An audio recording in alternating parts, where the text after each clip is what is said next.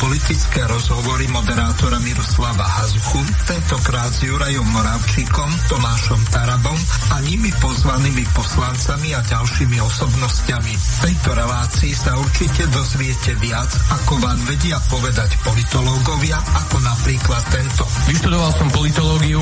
Málo kedy sa dá s politológiou v praxi niečo robiť. Ľudia stále volia Fica a Smer. Ja ako politológ sa ich občas pýtam, prečo stále volíte Fica, že nevadia vám všetky tie kauzy. Oni im povedali, že dobre, každý má nejaké chyby, ale pozri sa, nie je ten Fico až taký zlý, veď dal nám aj vlaky zadarmo. Aj, dobre, vlaky zadarmo, hej, to dal aj Hitler a chodili na čas. Hej.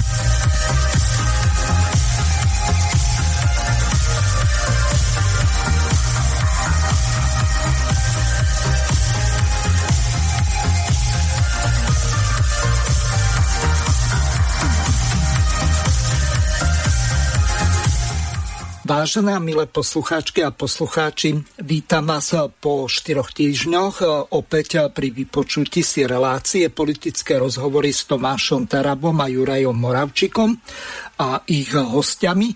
A tentokrát to bude bez Tomáša Tarabu, lebo Juraj ma dnes ráno zobudil takýmto budičkom.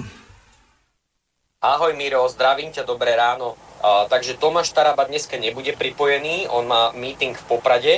Budeme uh, s Tomášovým Tarabovým dovolením budem ja a mnou pozvaní hostia budú Miro Vetrík a Darinka Mosná. Teda berieme to, že budeme sa baviť na aktuálne politické témy a samozrejme roz, môžeme rozdiskutovať aj toto paralelné sčítavanie hlasov a tých okrskárov, môžeme si na to povedať uh, nejaké, nejaké svoje stanoviská a názory.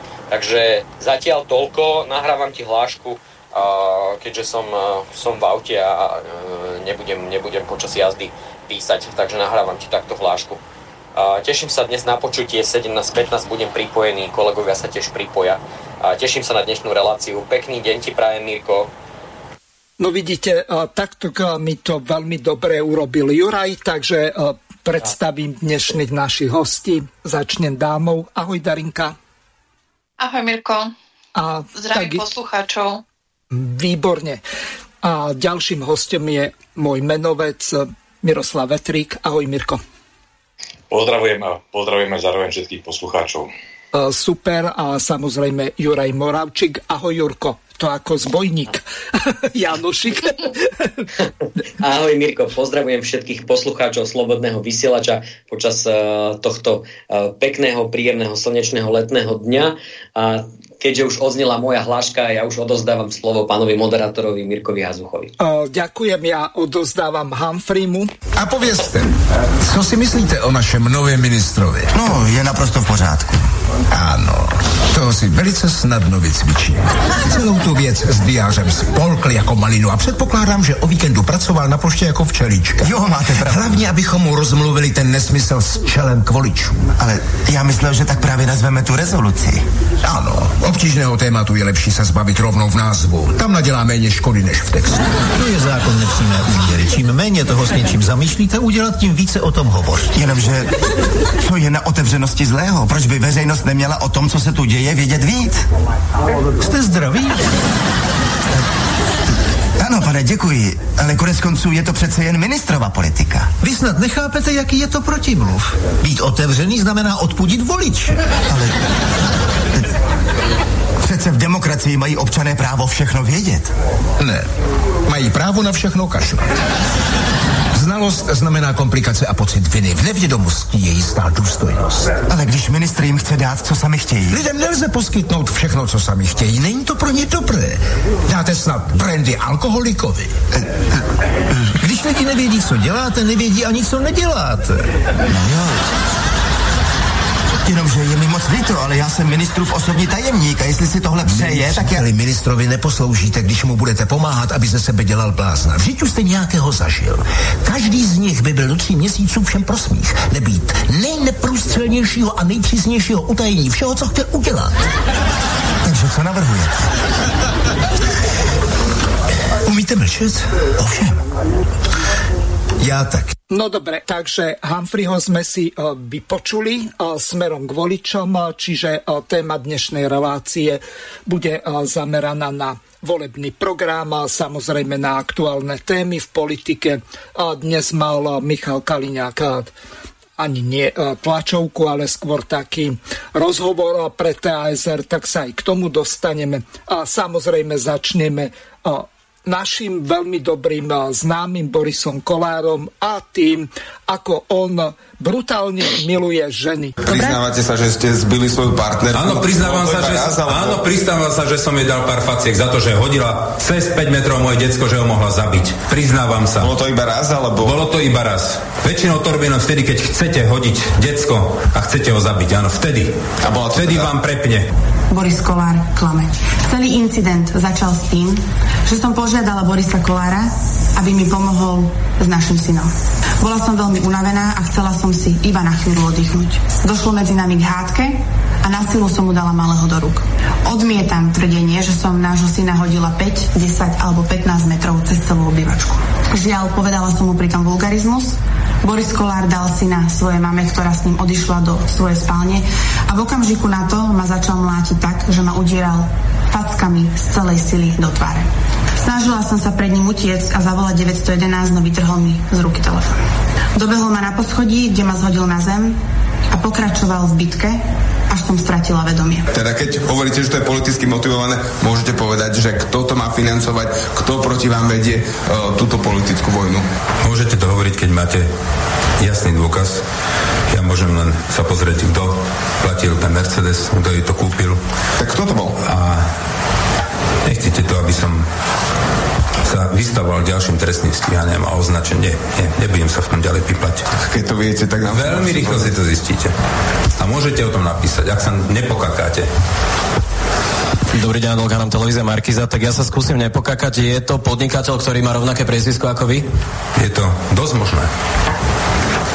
Je to pán Zaroslav Kolár? Údajne to môže byť aj on, áno. Aký, akú ambíciu politickú alebo aký politický no, dôvod by on mohol neviem, mať, aby vám ublížil? To sa musíte pýtať eh, iných ľudí, nie mňa. Môže to mať spojitosť aj s kauzou pána Pčolinského? Oni boli zapletení v rovnakej kauze? Neviem kedy... vám povedať, na to vám neviem odpovedať. Áno, Zoroslava Kolára poznám, poznám ho dlhšie ako Borisa Kolára a s celou touto vecou nemá nič spoločné. Môžem ale povedať toľko že Zoroslav Kolár je dokonalý otec a Boris Kolár, ty mu nesiahaš po jeho členky. My máme veľký problém na Slovensku tým, že nemáme systém v ničom. Ale ak hovoríme aj o policajnom systéme a ochrane práv osôb, ktoré sú pod tlakom, alebo tu máme v obehu duševne narušené osoby, ktoré spáchajú trestný čin. A vrátim sa opäť k Borisovi Kolárovi, je ryba smrti od hlavy ak je predseda parlamentu Gauner, ktorý povie, áno, zbil som ženu a urobím to ešte raz, pretože som chránil dieťa a klame, pretože žiadna žena nemôže 10-kilového dieťa hodiť 5 e, metrov, to možno Helenka Fibingerová v minulosti. Dá sa ale, o tom úspešne pochybovať. Ale hlavne ten príklad pre spoločnosť, pretože e, bol som predsedom parlamentu, oni sami ma odvolávali za akúkoľvek drobnosť a vráti sa k tej podstate.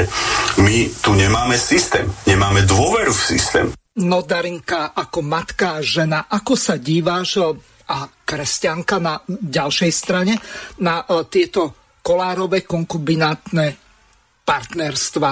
To e, nám akože neviem, či to nazvať e, progresívne predstavuje tú ideálnu kvázi rodinu budúcnosti, kde možno, že sa dal nejakým alipašom alebo šejkom inšpirovať. Údajne má no, 15 som, detí. že asi oslovíš mňa. no dobre. Ale Takže... ak, áno, máš pravdu, už ten názov Sme rodina a má deti, neviem koľko ich je, 13 tých žien, alebo ne, no, neviem presne, nepočítam takto. to. Žien je 12, naposledy sa narodilo, k 13 sa priznal a údajne ich je 15 alebo 16, lebo Marian Kočner mal tlačovku a povedal, že sú aj také deti, ku ktorým sa nepriznal. No, Takže... To kto to ví, okrem Borisa? Asi len Boris. No, čo sa týka tej bitky, tak samozrejme, že ako žena matka to absolútne musím odsúdiť. Tam je ani o čom polemizovať, mm, aby muž stiahol ruku na ženu. pochybujem, teda ťažko sa vyjadruje k nejakej potičke medzi dvomi ľuďmi, keď, tam, keď som tam nebola, ale ako matka pochybujem teda, že by druhá žena hodila dieťa cez, cez celú izbu a ešte o múr a neviem, čo to tam všetko, či o stenu, či čo to tam rozprávali. Ja som to moc sa priznám nesledovala, lebo to je tak, taká špina stoka, že to je niečo otrasné. No už len kvôli tomu, že vôbec uh, uh, zdvihol ruku na ženu a ešte horšie na tom je, že on povedal, že by to spravil znovu tak by ako predseda parlamentu tam nemal čo byť a nie, že by ho mali odvolávať, on sa mal zdať sám a odísť. Takže to asi toľko ako žena, lebo to, k tomu sa nedá viac povedať. Proste to je nepripustné, nepripustné, aby uh, muž byl ženu. Však samozrejme aj opačne, žena muža, ale, ale teda vo, vo väčšine prípadov sú to teda muži, ktorí toto urobia a, a ešte to spraví predseda parlamentu a ešte sa chváli tým, že by to urobil znovu, tak to je mhm. mimo mísu, ako sa hovorí. Presne tak. Dobre, otázka na Mirka Vetrika, teologická. Teraz si uh, predstavme hypotetickú situáciu. Prídu dve ženy uh, súdiť sa k Šalamúnovi a jedna povie, že je to jej decko, druhá povie takisto, je to jej decko. Šalamún vyťahne meč, a rostne dieťa a dá im obidve. Samozrejme, keby to boli kolárové konkubiny, podľa toho, čo Boris tvrdí. Vidíš to aj ty takto? E, čiže nie urobiť to tak, ako to povedal Šalamún. Ak si pamätáš na ten biblický príbeh, ano. tak ho môžeš rozpovedať. Tak Šalamún naozaj e, prikázal vyťahnuť meč a rozpoliť to dieťa. A vlastne matka, ktorá bola skutočnou matkou toho dieťaťa, tak povedala, radšej nech si ho zoberie tá druhá. Pretože Toto. mala naozaj na svoje, svoje dieťa a vedela sa ho obetovať v prospech jeho dobra. No ale tu je vlastne tu je múdrosť Šalamúna, múdrosť, ktorá je z hora, ktorá, ktorá vychádza, že človek má nejaký poriadok hodnôt a že žije aj nejakým čnostným životom. Čo sa týka o Borisovi Kolárovi a jeho strane, keď si povieme a pozrieme, že oni si dali slogan, že sme rodina sme normálni. Myslím si, že tá normálnosť absolútne absentuje. A je to niečo, čo popiera ľudskú prirodzenosť. Už vôbec to mnohoženstvo, ktoré, ktoré Boris Kolár prezentuje našej spoločnosti. Politici by mali ísť aj nejakým príkladom a vzorom. Takže to Hlavne ne... nejakým hodnotovým. Hej, presne tak. Takže toto je čo je zaujímavé, ťažko sa šprtať a tiež pravdu povedia sledoval, nie že vnímal som, že takáto kauza rezonuje našej spoločnosti, ale myslím si, že ľudia majú drahocený čas pre niečo inšie a väčšie, hodnotnejšie veci, ako sa týmto venovať. Ale čo by som rád podotkol, ano. Keď, si, keď, sa, keď sa odvolávalo, alebo keď bol tá snaha, že odvolať ho, tak liberáli, ktorí mali plné ústa práv žien, ktorí bojovali za istambulský dohovor, čiže Saska, oni odmietli odvolať hej, Borisa Kolára. Takže Najväčšie bojovničky, pani mm-hmm. Ciganíková, pani Marcinková sa nezúčastnili toho hlasovania, ktoré majú všade na svojich facebookových stránkach vycapené, ako bojujú za ženy. Aj Bratislava bola olepená, že my bojujeme za ženy, bojujeme no. za ženy tu vidno, že táto strana, tieto bojovničky za ženy vôbec nebojujú za ženy. Im ide len o to, aby sa dostali ku koritám. Dobre. Oni využívajú toto, hej, túto, túto tému žien, si násilia, ale proste tu ide o to, aby sa oni dostali do parlamentu. A čo teraz im hrozí, že sa nedostanú? No, lenže... Sasky a Smerodina a ak mi, Mirko, dáš slovo, tak tomu tiež Jasné, ale chcem ešte prehrať jednu ukážku a dlho som sa na to strojil a som rád, že ste ma konečne k slovu pustili. A Boris je e, veľmi dobrý otec a jeho najlepší kamarát e, Marian Kočner to popísal takto. Samozrejme, pokiaľ sa pri tom kriklúskom štreberizme nepošmikne, nespadne, a niečo si nezlomí a neskončí v nemocnici. Ja by som mu odporučil tú oligarchickú nemocnicu. Je čistá, fungujúca, a hlavne sa tam nečaká. Je síce pravda, že oligarchická nemocnica so špecializáciou na duševné poruchy a závislosti v tomto štáte ešte nie je, ale verím tomu, že po tejto tlačovke sa oligarchovia rozhodnú a takú jednu spravia a Boris tam dostane jeden pekný apartmán s bazénom. Samozrejme s 11 sestričkami, ako inak. Len si musia dávať pozor, aby neotehotneli a aby mu tehotné náhodou nedoniesli na obed presolené jedlo, lebo ich skope do krvi. Má to vo zvyku. Ja som to videl na vlastné oči. Videl som, ako kopal tehotnú matku svojho dieťaťa do krvi, do brucha, do tváre, až kým som nepriskočil a nechytil som ho a neotiahol od nej. Kopal do toho dieťaťa, ktoré bolo vtedy ešte pod zákonom. Kopal ho Boris, dnes poslanec nad zákonom. No Juraj, a teraz ideš, ale otázka na teba. Samozrejme vieme o tom, že bolo odvolávanie predsedu Národnej rady, druhého najvyššieho ústavného činiteľa kvôli tejto kauze.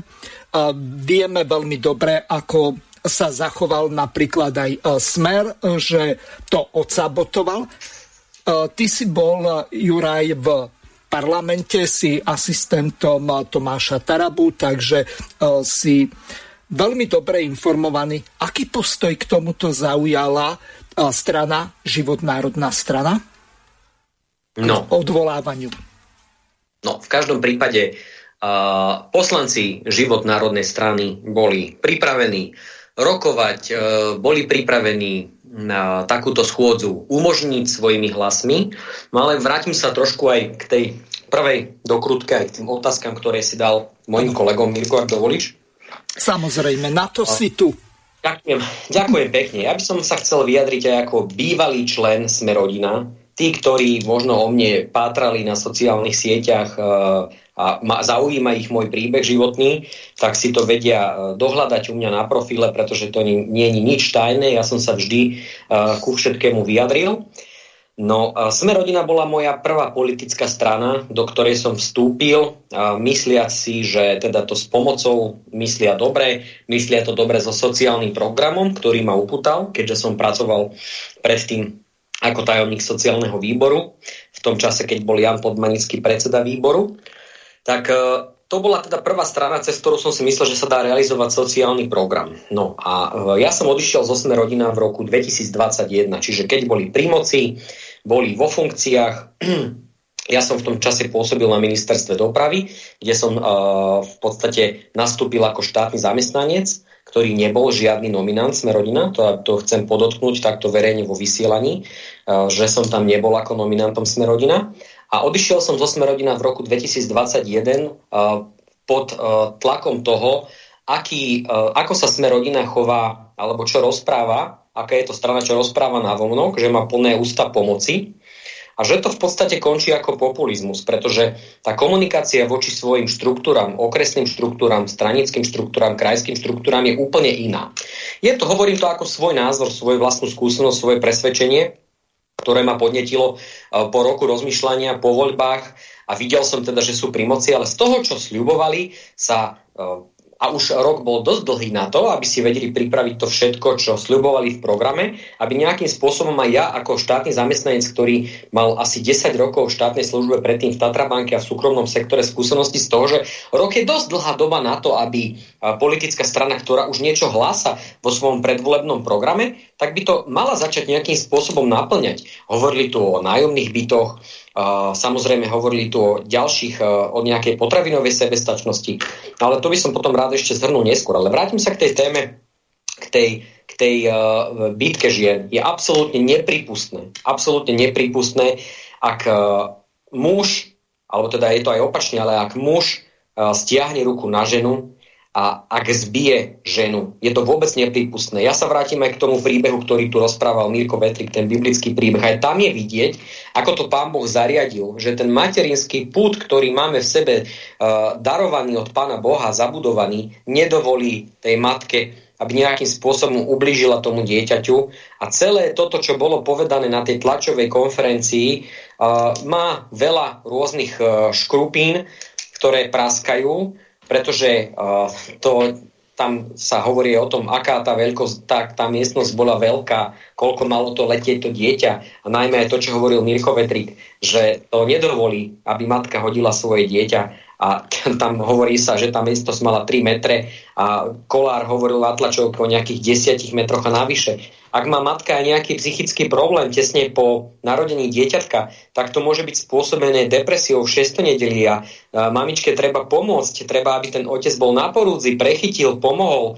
A e, ja jednoducho tomuto príbehu Borisa Kolára neverím, čo tu on ponúkol na tlačovej konferencii. To je môj osobný názor, ja tomu neverím.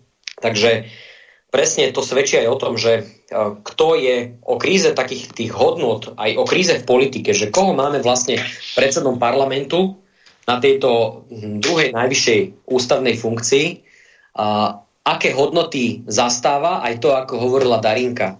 Môžem to len počiarknúť, že keď niekto hovorí, že sme rodina, sme normálni a pomáhame, tak uh, aké sú to tie hodnoty, keď uh, má niekto toľko žien a takto sa chová a ešte sa prizná k tomu, že zbil ženu? A že by to urobil znova. To je nepripustné. Takýto človek nie len, že, že by mal byť odvolávaný v parlamente, mal by byť odvolávaný. Ja keby som bol poslancom, určite stlačím gombík za jeho odvolanie. Ale takýto človek, pokiaľ by mal nejakú sebareflexiu a trochu charakteru v sebe, tak by mal sám odstúpiť z tejto pozície. A čo sa týka tých kšeftov v politike, tak samozrejme, že Saska sa tvárila, že časť Sasky nedodá hlasy a čas dodala, pretože sú to kšefty. Pretože sa mi dostali informácie, že postupom času sme rodina a Saska kšeftovali, keďže boli spolu v koalícii, tak si vymieniali vraj teda na rezortoch rôznych nominantov vo vysokých štátnych funkciách a samozrejme niečo za niečo. Ruka ruku mie. A dostávajú sa mi informácie, že na dosť dôležitých miestach sú nominovaní stále nominanti Sasky na úradoch, ktoré by mali vlastne patriť aj sme rodina. Nemám to overené, počul som to len per, per huba, Takže no, môžem to povedať len tak, že som to započul, nemám k tomu dôkazy, ale uh, vieš, jak sa povie, že, že bez vetra sa ani lístok nepohne, No a svedčí mi to len o, tých, o týchto, napríklad dneska sa stalo to, že bol výbor pre podhospodárstvo a životné prostredie a došiel tam aj predseda Národnej rady Boris Kolára, Jaro Karahuta, predseda výboru pre pôdohospodárstvo a životné prostredie uh, osočil poslancov Národnej rady včera vo videu Štefana Kufu, Filipa Kufu a Tomáša Tarabu a v podstate ich tam nazval ako keby táto snaha o ochranu človeka proti premnoženému medveďovi na Slovensku bola z ich strany hrána, že by bola populiz, populizmom. No ja môžem odkázať aj touto verejnou cestou Jarovi Karahutovi, aj Borisovi Kolárovi, že to, čo oni predviedli a to, čo predvádzajú 3,5 roka vo svojich funkciách, tak to je v prvom rade populizmus, pretože oni dneska prišli na výbor a hovorili tam o tom, ako chcú chrániť ľudí proti medveďovi. Ale čo robili 3,5 roka vo funkciách? Čo robili vo funkcii predsedu Národnej rady? Čo robil Jaro Karahúta vo funkcii predsedu výboru pre pôdohospodárstvo a životné prostredie? Kde sú doteraz? Keď 3,5 roka kryli len chrbat Budajovi, veď mali 3,5 roka v rukách moc a mohli to zmeniť, tieto pravidla, ktoré tu platia, ktoré tu zaviedol Budaj. Veď to mohli pokojne zmeniť.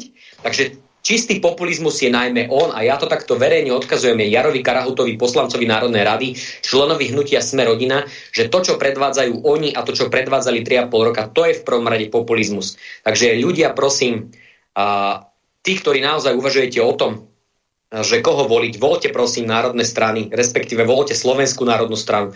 Nájdete nás na kandidátnej listine Slovenskej národnej strany, ako aj mňa, na čísle 50 aj Darinku Mosnu, Mirka Vetríka, Tomáša Tarabu, Štefana Filipa Kufu a ďalších našich kolegov.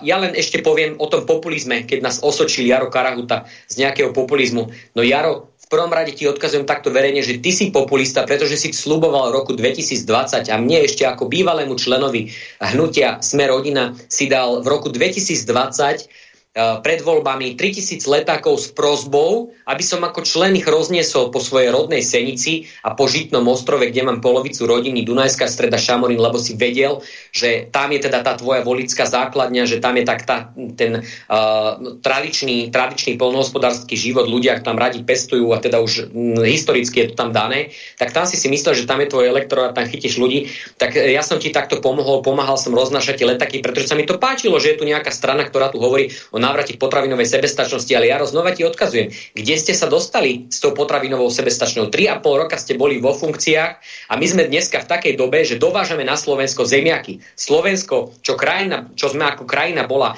zemiaková veľmoc, že sme zemiaky vyvážali, tak my dneska zemiaky na Slovensko dovážame a to ste vy, sme rodina Jaro a ty ako predseda výboru pre pôdohospodárstvo a životné prostredie 3,5 roka vo funkcii predsedu výboru máš na starosti, respektíve podliehali pod teba obaja ministri rezortní, aj pôdohospodárstvo, aj životné prostredie a čo ste robili? Len ste držali chrbát pri dôležitých hlasovaniach, keď boli odvolávania v parlamente ministra Budaja, tak ste vždycky zahlasovali za ministra Budaja, ktorý má na zodpovednosti to, že práve na tom žitnom ostrove, kde si ty, Jaro Cezom, nechcel rozdávať letáky, kde, ste, kde chýbajú a, práve k, čističky odpadových vod, kanalizácie, vodovody v oblasti, kde stále sú, na, naberajú tieto satelity na, na, na obyvateľoch, lebo ľudia chcú pracovať tu, majú pri Bratislave pracovné príležitosti, tak tam práve toto všetko chýba. A to minister Budaj nezabezpečil, pretože zle zle čerpal eurofondy. Minister, jeho ministerstvo bolo najhoršie z hľadiska čerpania eurofondov. Dával len uh, projekty, projekty, projekty na ochrany, uh, tak povedia z prírody, z hľadiska medveďa, kde sme sa dostali. Dneska máme medveďa premnoženého a krajiny, napríklad škandinávske krajiny, ktoré,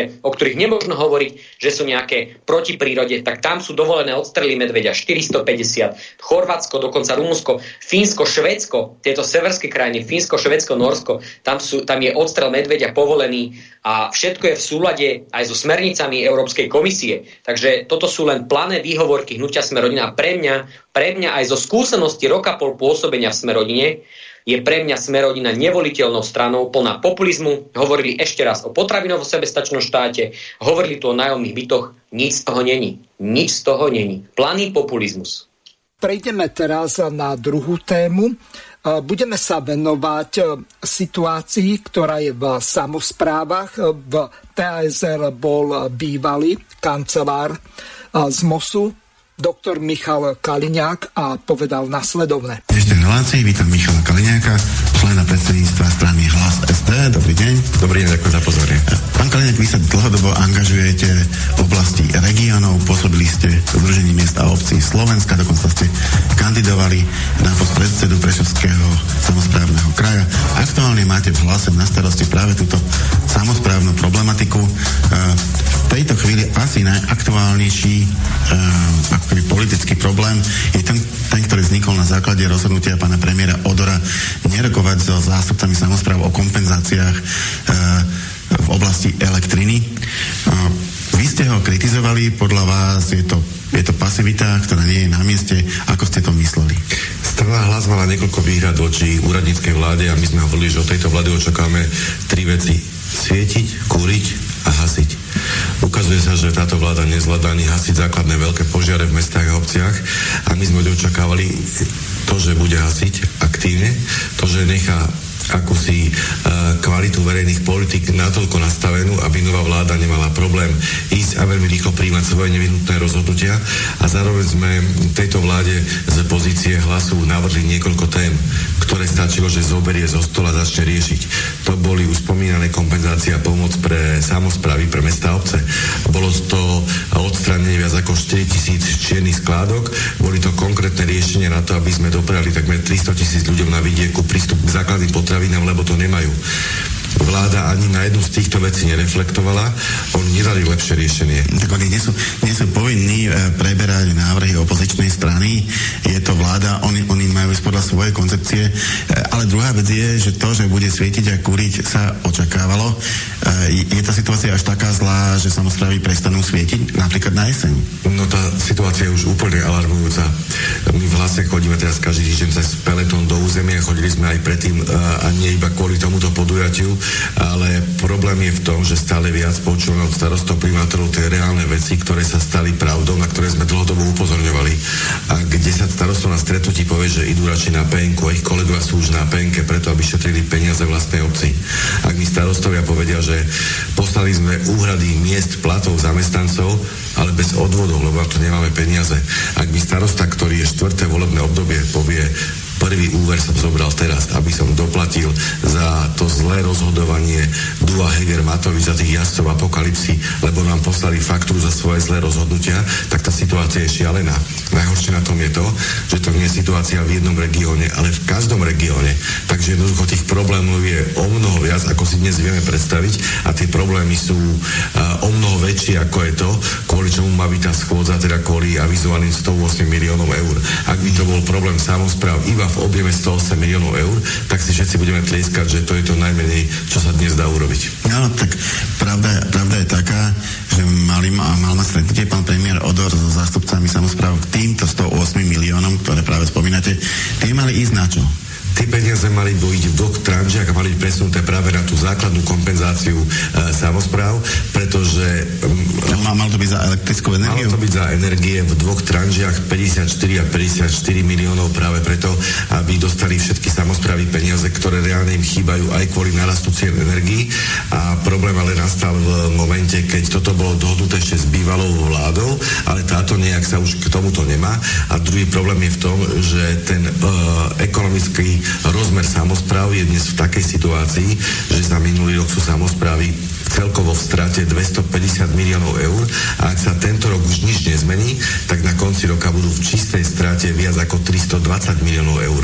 Teda tu už je otázka toho, či vôbec e, si centrálna vláda uvedomuje, že samozprávy sú rodinou, domovou, komunitou pre ľudí, riešia až 70% životných situácií a čo sa môže diať, ak jednoducho skolabujú. Opäť sa vrátim k Darinke. My sme o tomto hovorili, že peniaze síce sú, lenže celý problém je asi v tom, že Odorová vláda nezískala dôveru. Z toho dôvodu musela pripraviť vyrovnaný rozpočet.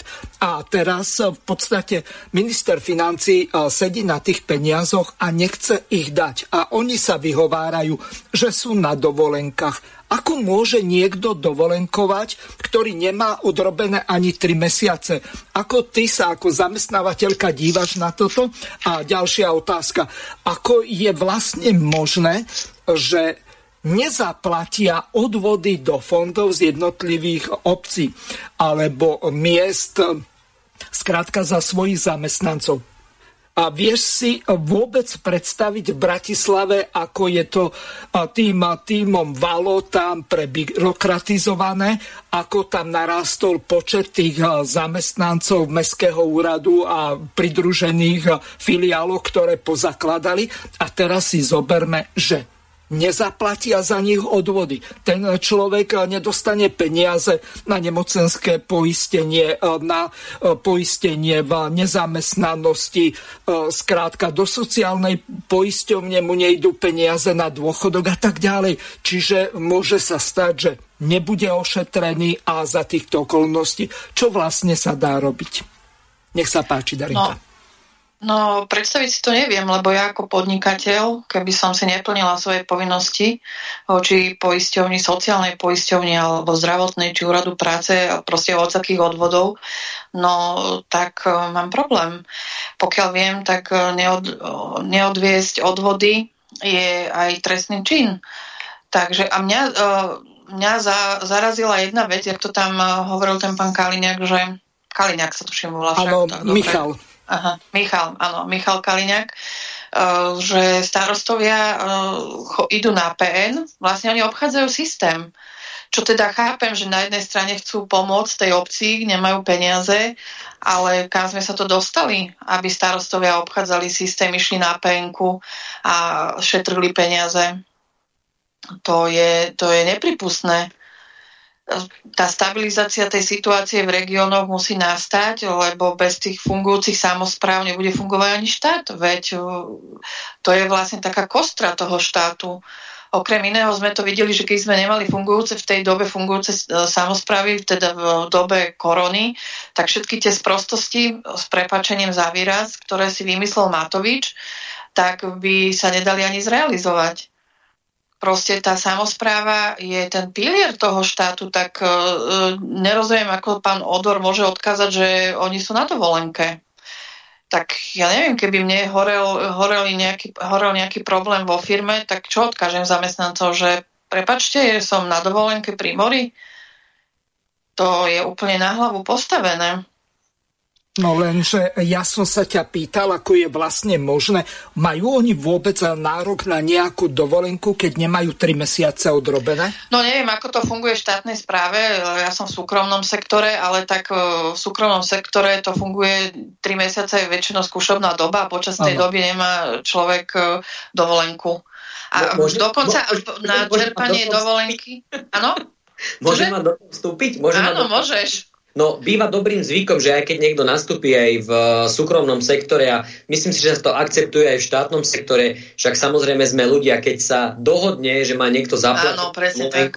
tak ide, ale je to po súhlase tvojho nadriadeného. No tak no. kto to mohol odsúhlasiť? To jedine Zuzana Čaputová. Či sa milí? Dobre Ale si už, to už v princípu, že máme tu dočasnú vládu, ktorá tu je na koľko, 6 mesiacov, alebo presne, koľko to je? 6 mesiacov a z toho oni si idú akože na 3 na dovolenku, alebo... Toto je úplná drzosť, toto je, to je obrázok toho, ako to myslia oni so Slovenskom, so Slovakmi, s našim národom, že im je absolútne Slovensko ukradnuté, len sa chopili funkcií a zuby nechty sa ich držia, aby tu robili kampaň progresívnemu Slovensku, aby tu robili vzhľadom na to, že im to Zuzana Čaputová umožnila, aby tu zbierali informácie pre progresívne Slovensko a robili im tá, takúto kampaň. Nič iné. Mirko Vetrik, ešte necháme ho reagovať a potom opäť Darinka dostane slovo. Ako ty ja sa... Myslím, že Áno. Tu treba a... povedať na začiatku, že naozaj to zlé hospodárenie vlády to sú dôsledky úplne od toho, od toho samého začiatku. Proste Olano na čele s Matovičom, potom s Hegerom, tam bola aj strana za ľudí, tam bola Saska, tam bola Smerodina. Oni sa hrdili, že my sme tá najlepšia teraz vládna koalícia, ktorá teraz vyrieši a začne riešiť problémy Slovenska. A vlastne ľudia videli, veľmi skoro podľa mňa precitli, že toto je vláda absolútnych amatérov, plagiátorov, sexuálnych deviantov, proste daňových podvodníkov a výsledok tohto hospodárenia je to, že Slovensko sa enormne zadlžilo. My sme sa prepadli, čo sa týka chudoby na Slovensku. Na Slovensku máme 600 tisíc ľudí, ktorí žije na hranici chudoby sme predposlední v Európskej únie, za nami je jedine už len Bulharsko, už aj Rumúnsko nás predbehlo. A nezmyselné opatrenia, aj tie covidové opatrenia, ktoré zadlžili Slovensko, zbytočné nákupy tyčiniek, špárovanie v nosoch, ktoré, ktoré boli krátkodobým ukazovateľom a neposlúžili k ničomu inému, len zbedačeniu tohto Slovenska. A toto sú toto sú následky tohto a tých, na, tých dôsledkov bude ešte ďaleko viacej, pretože naozaj tu už do tejto našej lodičky Slovenská republika tečie z každej strany.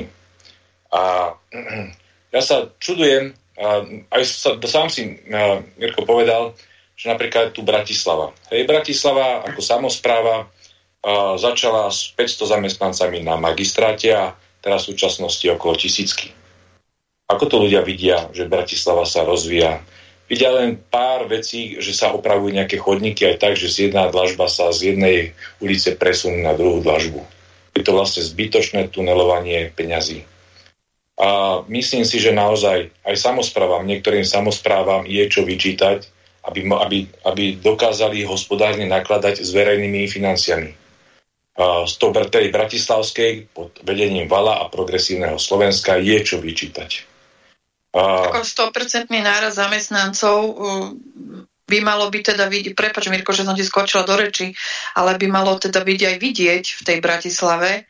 No videli sme to, Darinka, videli sme to, Darinka, toho experta progresívneho no, Slovenska z magistrátu, ktorý rozprával o šancovej. a kde chodia električky. No. Pre pána kráľa. Veď tisíc zamestnancov, to sú dve veľké ministerstva. Viete, aj tá preprava v Bratislave uh, ma, spojitosti s tým, s tým odborníkom uh, progresívneho Slovenska, ktorý povedal, že šancov, zo šancovej spravíme bulvár, rozšírime chodníky a nasadíme stromy, však ako dobre, ale neviem, kde teda asi chce zbúrať tie domy popri tom chodníku, čo sú tam. To, to je evidentne človek, ktorý buď nežije v Bratislave, alebo nežil teda e, v Bratislave a, a už keď aj ne, není z Bratislavy, tak snad si naštudujem problematiku e, daného mesta, keď sa teda hrdím, hrdím tým, že som odborník na dopravu. Takže toto tak vyzerá aj s, videli sme to síce bol to Bratislavský samozprávny kraj, ale taktiež tam je droba, Saska, jak dopadla zmena dopravcu pre prímeskú dopravu. Katastrofa. Ja neviem, katastrofa jedna veľká, kde tri mesiace uh, nechodili autobusy, vynechávali linky a Arriva, ktorá, teda bol, ktorá je teraz novým dopravcom, uh, nemala vodičov a droba, miesto toho, aby to riešil, bol viac menej ich uh,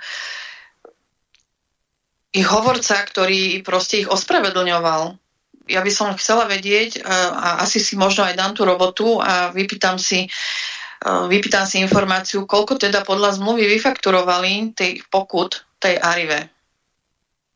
To by ma celkom zaujímalo. Áno, na toto máš cez zákon 211 z roku ano. 2000 o slobodnom prístupe k informáciám nárok a oni do 8 dní za predpokladu, že to nepredlžia na ďalšie obdobie, tuším na 30 dní to môžu, pokiaľ tieto informácie nemajú alebo môžu to presunúť niekomu inému, kto tieto informácie má. Ale keď eh, požiadaš eh, mestský magistrát, oni by tieto informácie mali mať. Bratislavský samozprávny kraj, tam dokonca Aha. boli nasadzované auta mimo toho, aké boli záznamy, ako, bola, ako bolo urobené verejné obstarávanie. obstarávanie.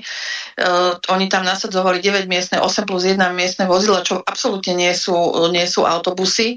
Teda snažili sa riešiť tú situáciu, ale porušili verejné obstarávanie.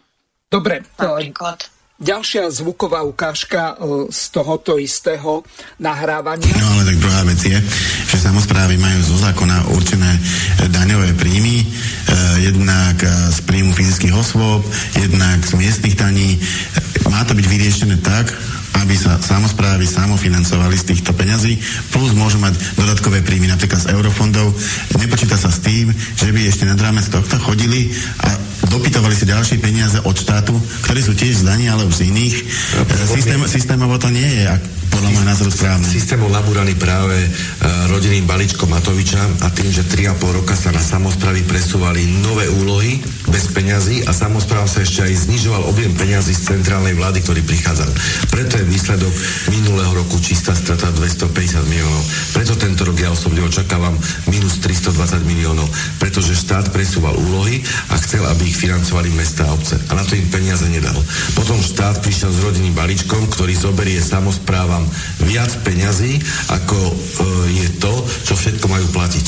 A tu sa ukazuje dôležitá vec, ktorú my v hlase hovoríme jasne každému starostovi a primátorovi takéto sa už nič nebude opakovať, čo sme teraz zažívali preto, lebo si stojíme za princípmi. Žiadne kompetencie bez peňazí a žiadne rozhodnutia bez diskusie. My potrebujeme dať do, do samozpráv stabilitu. Mesta a obce musia vedieť, že je akási ekonomická stabilita a legislatívna predvydateľnosť.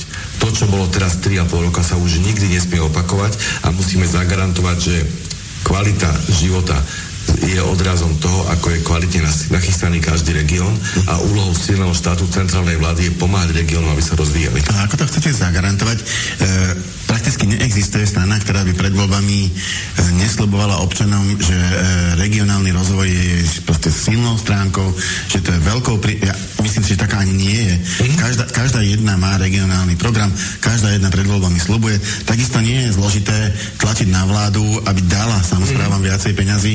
Vláda má ten problém, že ona ich má dať a nemá veľmi z čo. Vláda má takmer 5 miliard eur v všeobecnej pokračovej správe, správe svojej vlastnej rezerve teda 100 miliónov je veľké zanedbateľné, nič čo môže dať. Tá druhá vec je, že našim pravidlom je to, že hlas nechodí slibovať. My dávame ponuku. Dajme ponuku na to, že všetok regionálny rozvoj, ktorý je čiastkovo rozbitý pod ministerstvami, bude pod jednou strechou. Každý župan, starosta, primátor, firma vie, že jej partnerom bude jeden orgán, jeden človek, jedno ministerstvo. Teda myslíte e, ministerstvo regionálneho rozvoja?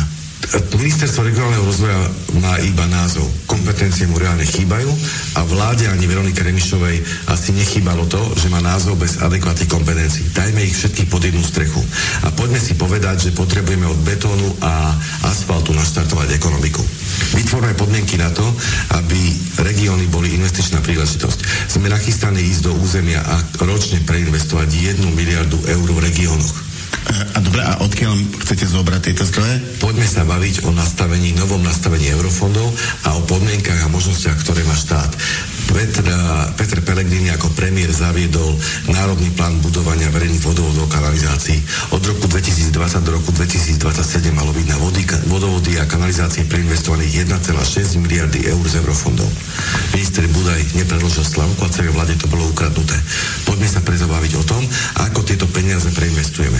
Ak dokážeme ročne dať do územia preinvestovať 1 miliardu eur, štát získa na daní z pridanej hodnoty 200 miliónov, a zároveň to, že toto budú robiť ten betón, asfalt, budú robiť zamestnanci Slováci v slovenských firmách, to zvýši daňové príjmy samozpráv. Takže vypočuli sme si Michala Kaliňáka. Situácia v samozprávach je alarmujúca zúfala. Dokonca kvôli Matovičovmu balíčku, tak niektoré mestá a obce tak brutálne zvýšili dane napríklad taký e, bývalý daňový raj mesto Hriňová tak štvornásobne, čo e, niektorým vyrazilo nielen dých, ale aj rozbúralo rodinný rozpočet, keď naraz e, potrebovali v máji, koncom mája zaplatiť takéto obrovské sumy. A to nebolo len eh, zadanie z eh, pozemkov, ale aj eh, za odvoz komunálneho odpadu, dane za psov a ďalšie dane spojené, ktoré mesto má v tej svojej kompetencii. A teraz otázka na Juraja zrejme nielen z katolickej cirkvi alebo aj z Európskej únie, tak poznáme termín subsidiarita, čiže prenesenie kompetencií nadol takým spôsobom, ktoré sa dajú vykonať oveľa efektívnejšie na nižšej úrovni ako centralizovanie. Lenže na druhej strane, tak ako sme počuli Michala Kaliňáka, tak jednoducho Odor alebo minister financí tak nedajú im peniaze, tak potom neviem, možno, že by e, sa to dalo povedať, že e, bez e, peňazí nie je muziky, lenže tie obce musia fungovať. Ako budú fungovať tie obce? Ďakujem, Mirko, za otázku. No samozrejme, tie peniaze tu sú. Ako bolo uvádzané aj v dokrutkách, ako bolo aj verejne komunikované, tie prostriedky finančné tu sú, ale tu ľudia zase uh, musíme si uvedomiť, že kto je zodpovedný. No zodpovedný je predseda vlády a predseda vlády sa zodpoveda pani prezidentke, pretože to je jej predseda vlády, Ludovit Odor a je to uh, premiér Zuzany Čaputovej. Čiže aby tu bolo jasné, že kto nechce dať tieto finančné prostriedky pre mesta a obce, ktoré sú vyčlenené, sú nadefinované, narozpočtované, malo by ich byť okolo 108 miliónov na prenesenú zodpovednosť štátnej správy, ako si ty, Mirko, veľmi správne podotkol. Takže tu uh, si jasne pomenujeme, že Zuzana Čaputová a teda Odor tieto prostriedky zrejme nechcú dať. A keď sa rozpráva niečo iné, tak to je zrejme klamstvo. No a v prvom rade ja sa vrátim aj k tej doplutke uh, Michala Kaliňáka. Ja to už hovorím zhruba uh, mesiac a pol, respektíve naši predstavitelia, kandidáti Slovenskej národnej strany, aj Filip Kufa, sa tejto téme venujeme. A ja špeciálne na Žitnom ostrove uh, v najbližšom čase na mojom facebookovom profile uvidíte aj video, ktoré som natočil priamo v teréne v súvislosti s verejnou, verejnou kanalizáciou a vodovodmi. Presne ako uviedol, do roku 2027, ako bolo uvedené v dokrutke, do roku 2027 tu mala byť investovaná každý mesiac každý rok, pardon, značná suma na vybudovanie verejných vodovodov a kanalizácií v chýbajúcich oblastiach v regiónoch. A presne minister Budaj, minister životného prostredia, toto mal v kompetencii a vykašľal sa na to. Na Žitnom ostrove v oblasti uh, Dunajskej stredy, Šamorina a ďalších, ďalších miest, kde neustále pribúdajú obyvateľia, ktorí sa sem sťahujú za prácou, pretože tu sú pracovné príležitosti pri našom hlavnom meste. Rozrastajú sa tu nám dedinky, malé mestečka, ale chýbajú nám tu kanalizácie. A tento fond tu bol a minister Budaj tu nič nerobil. A jediné, čo urobil, tak s Osaskou a si tu schválili v rámci vládnej koalície so súhlasom sme rodina Borisa Kolára a Jara Karahutu na výbore pre podhospodárstvo a životné prostredie, cez ktorý ako vecný gestorský výbor takýto návrh e, išiel, tak tu odsúhlasili tieto zálohovania plechoviek, pričom e, nastavili to takým spôsobom, že tu tie prostriedky odchádzajú do súkromných rúk. Prečo tieto prostriedky, vypočítali sme to, Darinka môžeš ma doplniť, vypočítali sme to myslím, že okolo 30 miliónov, alebo ak sa nemýlim dokonca až 100 miliónov z 1 miliard, 10% tu ide do rúk, kde štát nemá k tomu žiadnu kompetenciu, dokonca Národný kontrolný úrad to nemá ako skontrolovať, pretože to nepodlieha legislatíve štátu. Toto, toto tu narobil minister Budaj za asistencie všetkých strán bývalej vládnej koalície za, za súhlasu a súhlasu aj v parlamente, takto si tu nastavili pod zámienkou toho, že sa tu ide recyklovať, že sa tu ide chrániť príroda zasa a samozrejme projekty a, v úvodzovkách ochrany prírody na medveďov, na, na rôzne, rôzne oblasti na našom Slovensku. Miesto toho vidíme tu, že dneska tu máme situáciu, kedy je medveď premnožený, napáda obyvateľov dokonca v jednej kúpeľnej oblasti v Dudinciach e, na, na pumpe, na, na pumpe, čo, o, ktorá je 500 metrov od uh, jedného hotela, myslím, že ten hotel sa volá Diamant, tak na pumpe videli medveďa, tak upozorňujú vlastne v, na, v cestovnom ruchu preplnenom mestečku kúpeľnom, aby ľudia nechodili na benzínovú pumpu, lebo sa tam vyskytuje medveď. Takže toto tu, toto tu vyrobil minister Budaj, pričom uh, hovorím, ako som hovoril už predtým v prvej časti relácie, uh, čo sme my horší ako uh,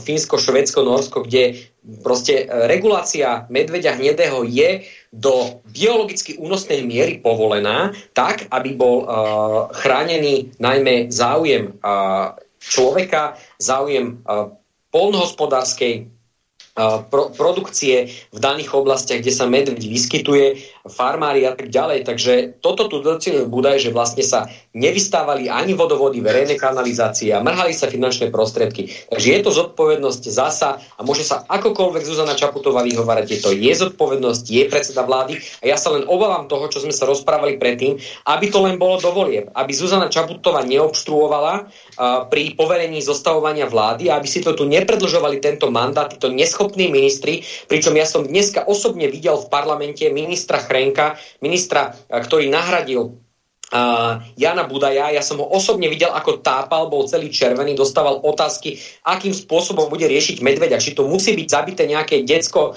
politika alebo uh, nejaké vysoko postaveného funkcionára, aby sa začala situácia s medveďom na Slovensku riešiť.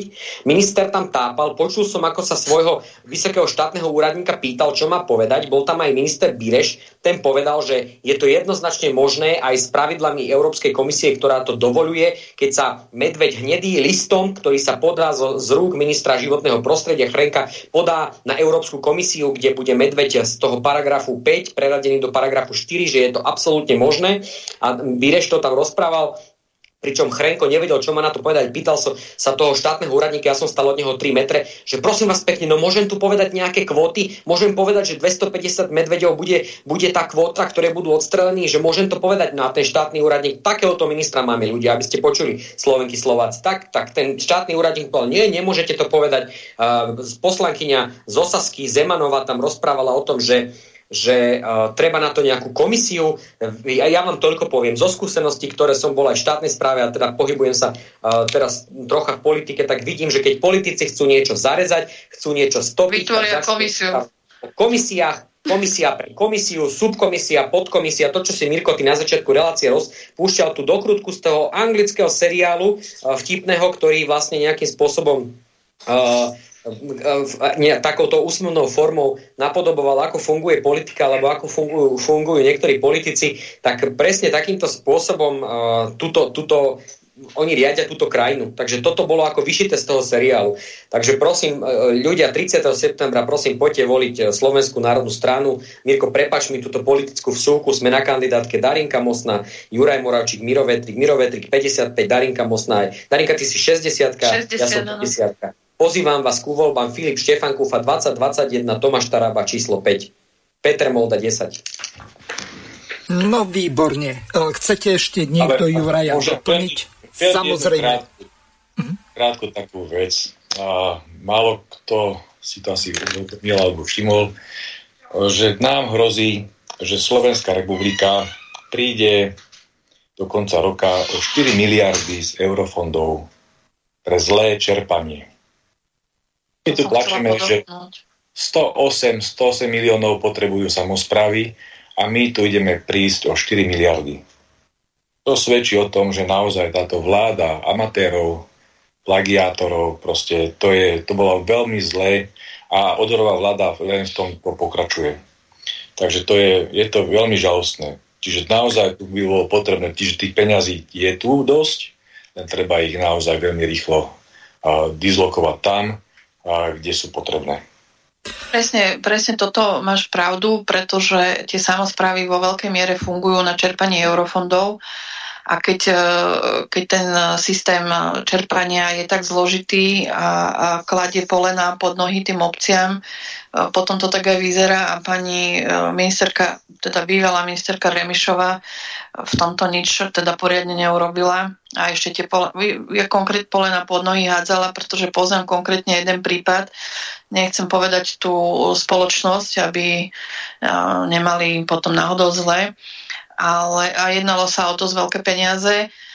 A bolo to v, v čase, keď uh, myslím, že prvýkrát alebo druhýkrát padala tá, však neviem koľko raz už padala tá ich vláda, tá koalícia, tak uh, ležal na stole projekt, ktorý už bol po schválení, už proste všetko to malo prejsť a stačil už len podpis pani Remišovej, ktorá povedala, jednalo sa o milióny mimochodom, ktorá povedala, že ona to nepodpíše, lebo nevie, či teda bude ešte ministerkou alebo čo s ňou bude, takže, takže asi takto oni tam fungovali a tie peniaze, nebola to, nebola to súkromná firma, bola to, bola to štátna dokonca, takže takto tam oni fungovali a, a tak to aj vyzerá, že tie, že tie obce a mesta nedokázali poriadne čerpať tie peniaze a sa k ním nevedeli dostať.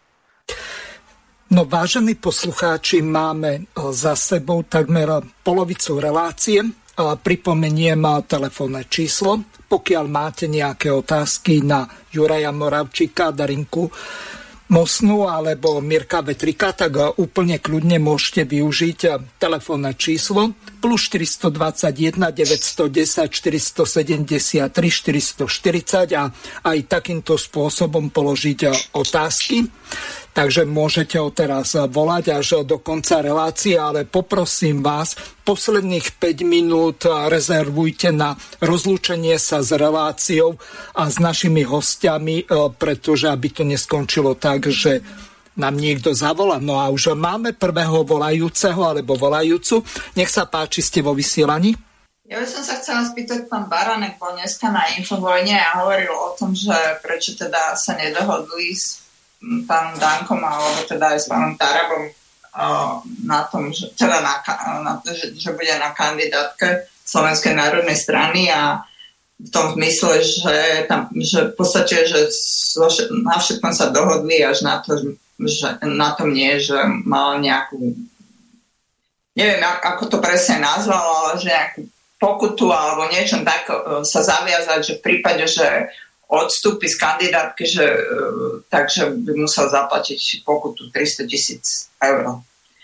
Takže s tým nesúhlasilo, preto vlastne k tej dohode nedošlo. Takže vlastne um, a že teda preto bola taká vysoká, lebo že mal najväčší volický potenciál.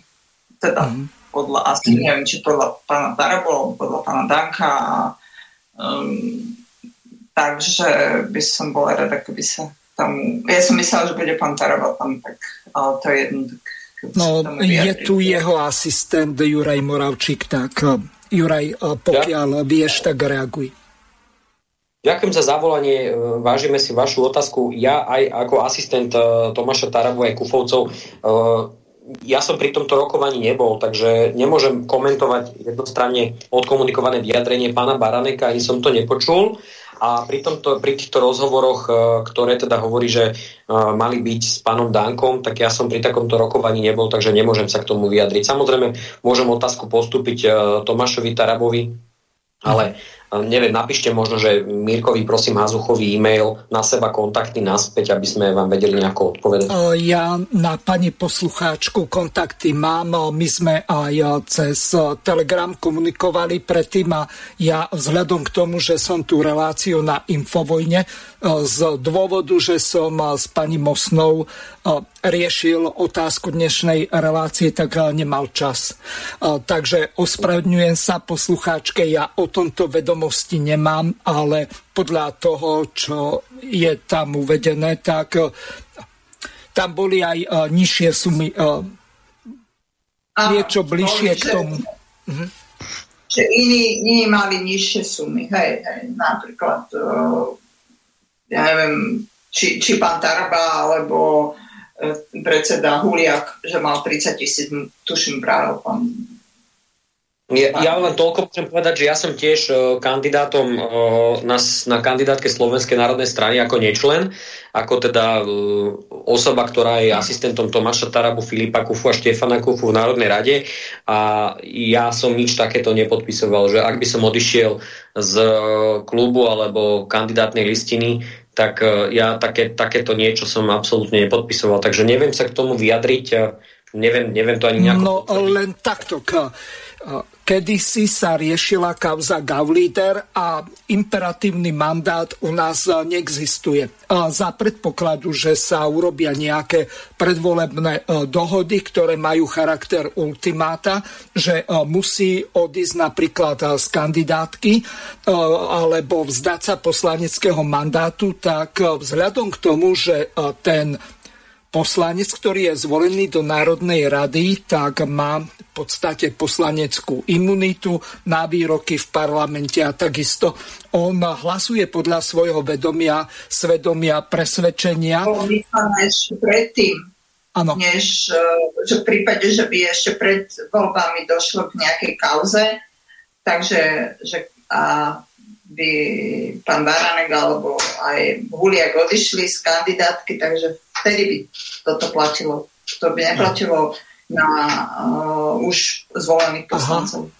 Ďakujem za vysvetlenie. Týmto sa mení to vzhľadom k tomu, že som tú reláciu nepočul. Nech sa páči, môžete reagovať, kto chcete. Môžem krátko zareagovať. Ano. Ďakujem pani poslucháčke. Áno, tá situácia, ja pána Baraneka už dlho, dlhé roky poznám. Ešte keď som bol v KDH, on bol tiež takým sympatizantom KDH, a, tak a, spolu sme komunikovali. A, je to kresťanský orientovaný človek, hodnotový. A, čo ja mám informácie, samozrejme pri týchto rokovaniach som nebol, ale, ale a, čo mám informácie, tak medzi v týchto rokovaniach bola doznačná nedôvera na obidvoch stranách. A tá nedôvera vyplynula aj z toho, z tejto veľkej sankcie, že keby náhodou pán Baranek odišiel z kandidátnej listiny, že by sa zdal, že by mal zaplatiť takúto vysokú sumu.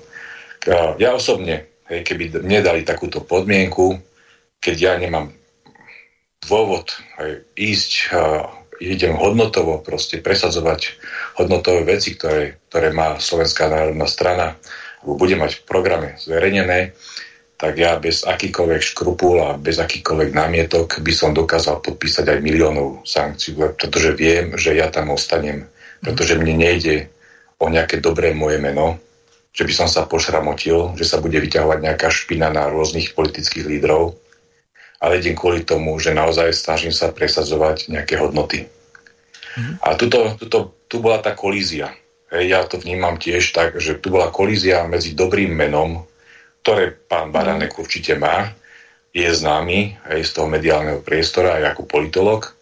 A dajme tomu a, s tým, že čo by to mohlo priniesť, aké, aké a, nedobré ovocie v podobe, ja neviem, a, straty volič, volických hlasov.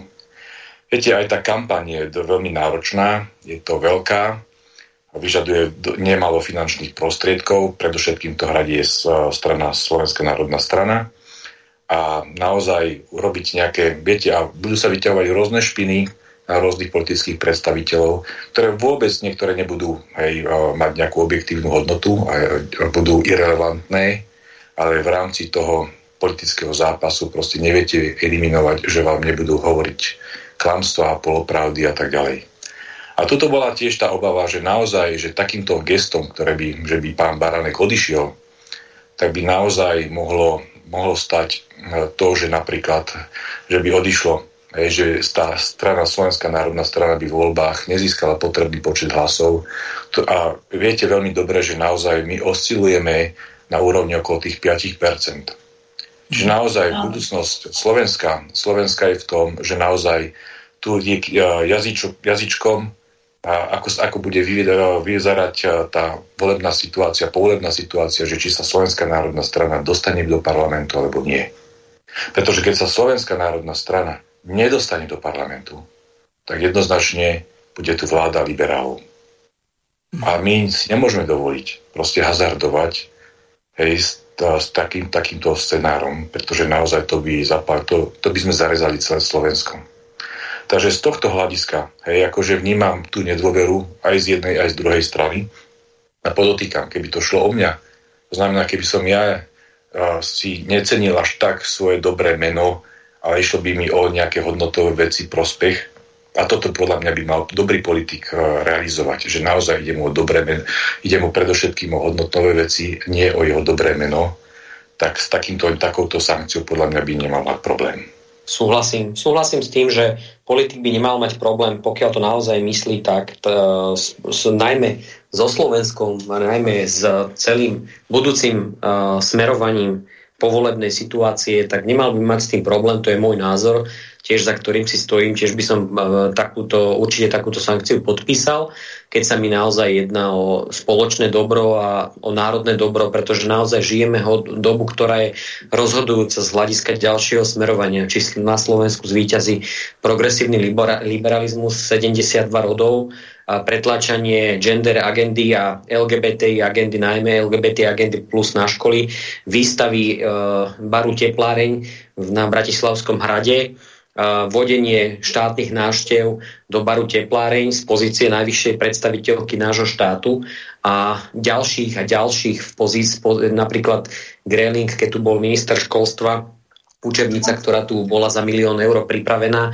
kde boli uh, pornografické obrázky uh, pohlavných údov, ktoré sa mali pretlačať do našich škôl. Takže naozaj myslím si, že žijeme dobu, ktorá bude, a tieto voľby budú veľmi rozhodujúce v tom zmysle, či tu vznikne vláda, ktorá bude stabilná, národne kresťansky orientovaná a najmä vláda, ktorej bude za cieľ kladený najmä národný záujem Slovenska, našej krajiny a nie žiadnej inej krajiny. Ja som bol pred tromi týždňami cez víkend sa pozrieť na hrade Červený kameň, pretože teda e, pochádzam z Osenice, Trnavský kraj a veľmi rád od malička chodím aj s mojimi rodičmi, ešte keď som bol malý chlapec, sme radi chodili spolu na rodinné výlety na Červený kameň a ja som tam uh, videl pred tromi týždňami, som sa pozeral, že či je tam nejaká štáta návšteva z Ukrajiny. Na, na Červenom kameni vlála vlajka okrem Slovenskej, Európskej únie ešte vlajka Ukrajiny. Žiadna štátna návšteva z Ukrajiny tam nebola a je to v podstate naša národná kultúrna pamiatka, ktorá patrí pod ministerstvo kultúry. Ja som sa aj v predošlej relácii v, v Slobodnom vysielači vyjadroval aj o tom, že sme aj na mojej facebookovej stránke si to môžete nájsť, nakrutil som o tom video. Ohľadom toho, že so Štefanom Kufom sme písali ministerke uh, kultúry Silvii Hroncovej, aby nás prijala v súvislosti s tým a Boris Kolár si ako ponský pilát umil nad tým roky, ruky, keď sa už Štefan Kufa v parlamente pýtal, že pán Kolár, pán predseda Národnej rady, uh, prečo ste dovolili vzhľadom na to, že, národný, uh, že hrad, Bratislavský hrad patrí pod Národnú radu Slovenskej republiky ako, ako uh, budova tak prečo ste dovolili výstavu baru Tepláreň v reprezentačných priestoroch Bratislavského hradu, respektíve v priestoroch Bratislavského hradu, kde chodia školáci, štátne návštevy a tak ďalej? Že to nemáme niečo iné, čím by sme sa chválili, ale barom tepláreň, tak e, samozrejme Kolár si v tom, je to dohľadateľné verejne na internete zo záznamu Národnej rady, z rokovaní schôdze. Kolár si nad tým umil ruky ako ponský pilát, klasický populista a povedal, že to si máme riešiť s ministerkou kultúry, ktorá je nominantka Zuzany Čaputovej. Tuto vidíme zase tú progresívno-liberálnu agendu, keďže si tam Zuzana Čaputová menovala reprezentantov, ktorí naozaj tento prúd tu pretlačajú progresívneho Slovenska, tak Silvia Hroncová nemala ani toľko chochmesu, aby nám odpovedala či už telefonicky, SMS-kou alebo oficiálne e-mailom. My sme jej písali oficiálny e-mail z konta poslanca Národnej rady vzhľadom na to, že členovia vlády sú na Slovensku z hľadiska nášho ústavného systému podriadení parlamentu, poslancom podľa ústavy Slovenskej republiky, čo im asi Zuzana Čaputová, keď nominovala túto, túto odorovskú vládu a týchto ministrov, tak im asi zabudla povedať, a to sa čudujem, lebo tak veď ona je právnička, tak im asi zabudla povedať, že členovia vlády Slovenskej republiky sa zodpovedajú parlamentu. Parlamentu, ako najvyššiemu zákonodárnemu orgánu, ako najvyššiemu zastupiteľskému orgánu v zastupiteľskej demokracii. A Zuza, Zu, Silvia Hroncová, ministerka kultúry, nemala vôbec ani štipku slušnosti vôbec nám zareagovať na žiadosť o stretnutie, aby nám vysvetlila, prečo dovolila z hľadiska toho, že táto výstava patrila pod jej rozpočtovú organizáciu, ktorá si prenahala priestory od Národnej rady Slovenskej republiky, čiže od Kolára, ako keby pred predsedu Národnej rady štatutára vedúceho kancelárie, tak dostali tento priestor tam pre ministerstvo kultúry, jej podriadenú organizáciu a podriadená organizácia ministerstva kultúry, čiže štátnu inštitúciu, ktorú platíme my všetci z našich daní, z rozpočtu, vystavovala teda predmety z baru tepláre na Bratislavskom hrade a pani ministerka kultúry ani nemala toľko slušnosti nám odpovedať. Takže moja, odpo- moja odpoveď tak nadlhšie je naozaj tá, že prosím, a, ne, nebuďme lahostajní k týmto voľbám. A, Slovenská národná strana, vychádza to tak, že sme momentálne podľa posledného prieskumu na úrovni 5,7%, čiže vyzerá to tak, že do parlamentu sa dostaneme a tu my musíme teraz odpovedať. No, e, moment, pani poslucháčka, pomaly, ešte raz. No, že podľa po, ktorého posledného prieskumu, lebo ja som sa na toto Romana Michalka niekoľkokrát pýtala a ja som taký prieskum nevidela, kde, kde máte tých 5,7%. Juraj? tá opravím sa 5,5%. Uh, bolo to pred dvomi týždňami a teraz neviem, či to bol Focus. Focus to bol na, ano, na, bol to Focus. To bolo, Focus. na televízii, za to bolo zverejnené. Uh-huh. Na Dobre. Focuse ste mali 5,5 a teraz ste povedali, že podľa posledného prieskumu 5,7. Posledný prieskum bol... Ak ste, ma počuli, opravil, o, ak ste ma počuli, opravil som sa na 5,5. Uh-huh. No, ak ste ma a počuli, úplne posledný prieskum neviem, čo to bolo za agentúru. Ipsos. Uh, nie Ipsos, to... to Nie, taká tá iná. Tam mali o, 4,2 desatiny. To bola agentúra ako, myslím? Nie, nie, tak na... Uh... Ale, ale ak môžem, to je, to je jedno. To, to je jedno, presne. Teraz tá agentúra, ktorá nám namerala 5,5%, tak to agentúra Focus. Uh-huh.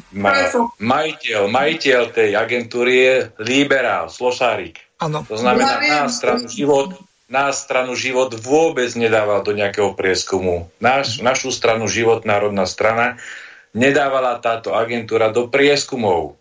Uh-huh. To znamená, tak, takýmto spôsobom táto agentúra sa snažila manipulovať s verejnou mienkou. A teraz si predstavte, že naozaj táto agentúra, ktorá je liberálna, hej, nám namerá 5,5. Ja mám domienku v tom, že naozaj oni už nemôžu hazardovať s tým, že proste si stratia dôveryhodnosť, čo sa týka. To znamená, že naozaj my sme už presiahli tú hranicu 5%. Ale naozaj tá, tá hranica je naozaj veľmi vážna a aby som sa vrátil tej otázke, naozaj my nemôžeme hazardovať, že naozaj, že SNS by sa do toho parlamentu na základe nejakých chýb, uh, uh, možno aj vyvolaných chýb, hej, by sa nedostala. Takže nemôžeme hazardovať s budúcnosťou Slovenska. Tak môže sa opýtať ďalšiu vec? Akože ja nemám nič proti tomu, aby sa sns dostala do parlamentu, len teraz akože ja, čo som Danka furt stále počúvala do kolečka, že on chce ísť do koalície so Smerom a s Hlasom. A vy si viete predstaviť, že hlas bude pre, presadzovať národné záujmy? No teda ja vôbec nie. Mm-hmm.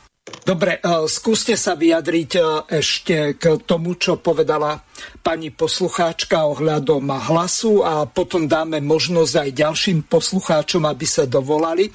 Rozluštím sa e, s pani poslucháčkou a kontakt na ňu vám dám. Po prípade môže mi napísať e-mail a ja ho prepošlem Tomášovi Tarabovi. Môžeme ostať takto dohodnutí, pani poslucháčka? Hej, hej, jasné, môžem zložiť. Dobre, ďakujem. Ideme ďalej. Mám tu pripravenú ukážku. V tejto relácii by sme sa chceli venovať aj politickým programom. Medzi prvými tak Progresívne Slovensko malo tlačovku a tam povedali nasledovné. E, v podstate jedná sa o to, že e, pán Šimečka a pani e, Lucia Plaváková tak predstavovali z hodov okolností tú agendu, o ktorej tak vehementne a nechcem povedať, že nasrdene hovoril Juraj. Dámy a páni, ľudské práva a rovnosť bola vždy súčasťou DNA progresívneho Slovenska od úplného začiatku.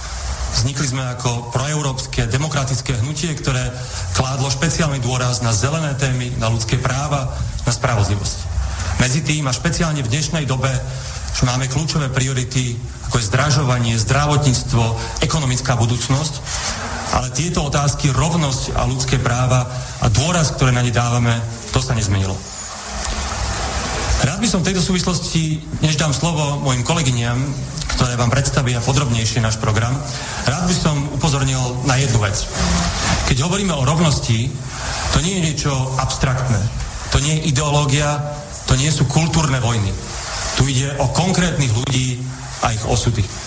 Sú to osudy našich súrodencov, našich priateľov, našich kolegyň, kolegov, našich susedov, ľudí, čo žijú tu s nami. Ide o ich pocit bezpečia, o ich možnosť realizovať svoj život naplno tu na Slovensku. A ide aj o ich rozhodnutie, či tu zostanú, alebo budú musieť odísť. Slovensko za posledné roky už stratilo príliš veľa skvelých ľudí, často len preto, lebo sa tu necítili bezpečne, lebo tu museli čeliť pohrdaniu, dusnu, často aj fyzickej hrozbe. Nemôžeme si dovoliť takto ďalej krvácať, nemôžeme si dovoliť strácať ďalších ľudí. Špeciálne to chcem zdôrazniť po tom, čo sa stalo minulý rok na Zámodskej ulici. Potrebujeme splatiť tento dlh a pohnúť sa do budúcnosti, tak ako sa patrí na sebavedomú, modernú krajinu v Európskej únii v 21. storočí. A som preto veľmi rád, že tu môžem byť na predstavení nášho programu pre rovnosť. A po mojom boku sú kolegyne Lucia Plaváková. Lucia je kancelárka nášho hnutia a podpredsednička strany rovnako Zora Jaurová, členka predsedníctva Progresívneho Slovenska a Bea Jurík, rovnako členka predsedníctva Progresívneho Slovenska. A ja im teraz postupne dám slovo. Lucia, prosím. Ďakujem veľmi pekne za úvodné slova. Ako si predstavujeme budúcnosť, v ktorej rovnosť je na Slovensku realitou? Chceme žiť v spoločnosti, v ktorej každá rodina, bez ohľadu na svoje zloženie, má zabezpečené spoločenské oznanie a právnu ochranu. Chceme žiť v krajine, ktorá si ctí svoj sekulárny charakter a moderným spôsobom garantuje práva a slobody ľudí s náboženským vyznaním, aj tých bez neho. Chceme žiť v krajine, v ktorej každý človek môže slobodne prejavovať svoju identitu, žiť v bezpečí a mať príležitosť naplňať svoj život podľa svojich predstav. Spoločnosť, ktorá podporuje rozmanitosť a pomáha všetkým ľuďom rásť, napreduje. Pretože v maximálnej miere využíva potenciál všetkých ľudí. Ale hlavne robí ľudí spokojnejšími a šťastnejšími. Ale aby sme sa k tejto realite dopracovali, je potrebné spraviť veľa zmien v politikách štátu. A to v mnohých oblastiach. Od efektívnej ochrany ľudských práv cez práva LGBT plus ľudí, rodovú rovnosť, až po náboženskú neutralitu štátu.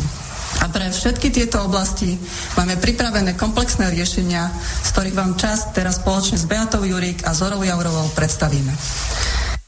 Takže toľko úvod v dnešnej relácii, čo sa týka vstupu Lucie Plavákovej.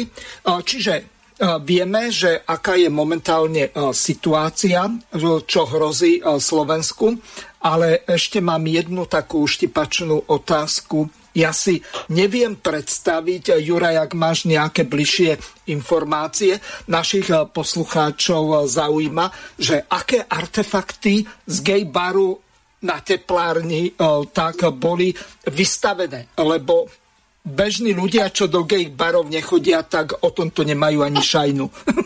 Dobre. No vieš čo, Mirko, ďakujem ti za otázku. Nechcem to ani radšej vedieť.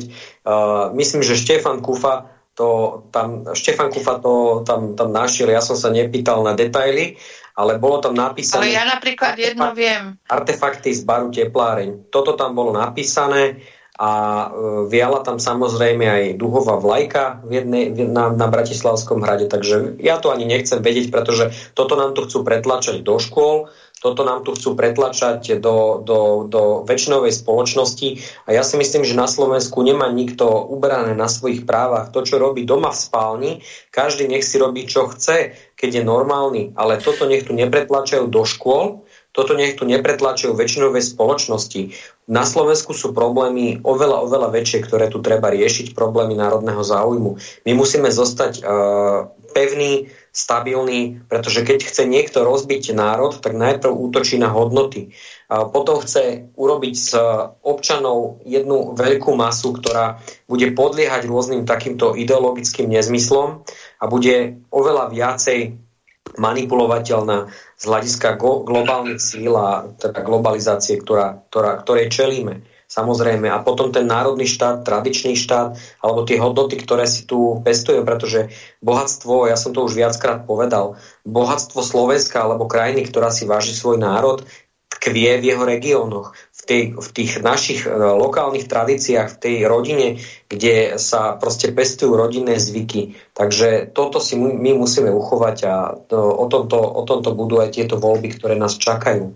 Darinka? Jeden ten, art, jeden ten artefakt, Mirko, teda, keď si tak zvedavý, to ja, čo som si zapamätala. Nie, ja, poslucháči sa pýtajú. poslucháči, keď sú zvedaví, tak jeden ten artefakt je tá tá taká čierna tabula, čo sa postaví na chodník pred reštauráciou, máte na nej napísané, čo ja viem, aké denné menu, alebo čo stojí nejaký drink. Takže toto je jeden taký veľmi dôležitý artefakt z teplárne. Mm-hmm. Aké teplé jedlá sa ponúkajú?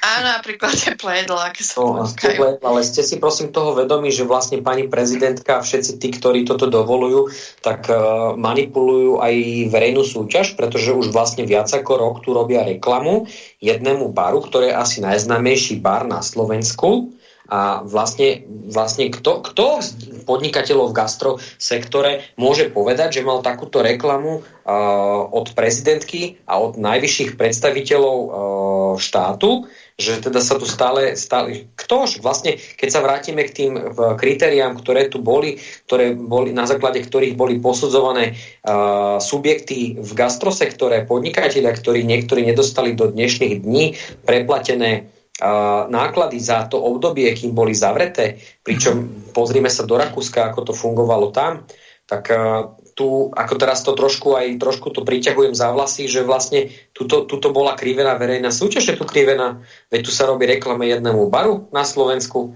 A Jednému majiteľovi, ten majiteľ je teraz každej, každej liberálno-progresívnej diskusii no. na pohode. Kade tady ako keby, teraz neviem, že čo on... Darinka, máme volajúceho ďalšieho poslucháča. Ano. Nech sa páči, ste vo vysielaní, môžete hovoriť. Dobrý deň, prajem. Počujete ma? Áno, Dobrý veľmi deň. dobre, až pri, pri veľmi dobre. Nech sa páči, môžete Výborne, pokračovať. lebo uh, mal som niekedy problém, uh, tak som všetko na celý počítač. Všetko. Takže, uh, ja som uh, Jozef Sprešová, volám, uh, lebo som sympatizant uh, Život národná strana, pána Tarabu, pána Kusku, pána Vetrika. Pozdravujem všetkých. Bol som nedávno aj Eh, na jednej akcii, keď sme oslavovali zvrchovanosť v Štrbe, neviem, či ste tam boli, predpokladám, že sme sa tam stretli. no a k veci. Takže e, veľmi ma mrzí, že sa na kandidátku nedostal e, pán Baranek. E, myslím si, že veľmi ferovo sa dnes zachoval na Infovojne, že uh, nebude robiť nejakú antikampaň alebo niečo podobné. Vysvetoval tam niektoré veci. Ja by som chcel, aby uh, sme boli kolegiálni, aj keď nie, nebude na tej kandidátke, aby sme ten jeho program, lebo tam sú mnohé pekné myšlienky, ktoré mal pán Baránek.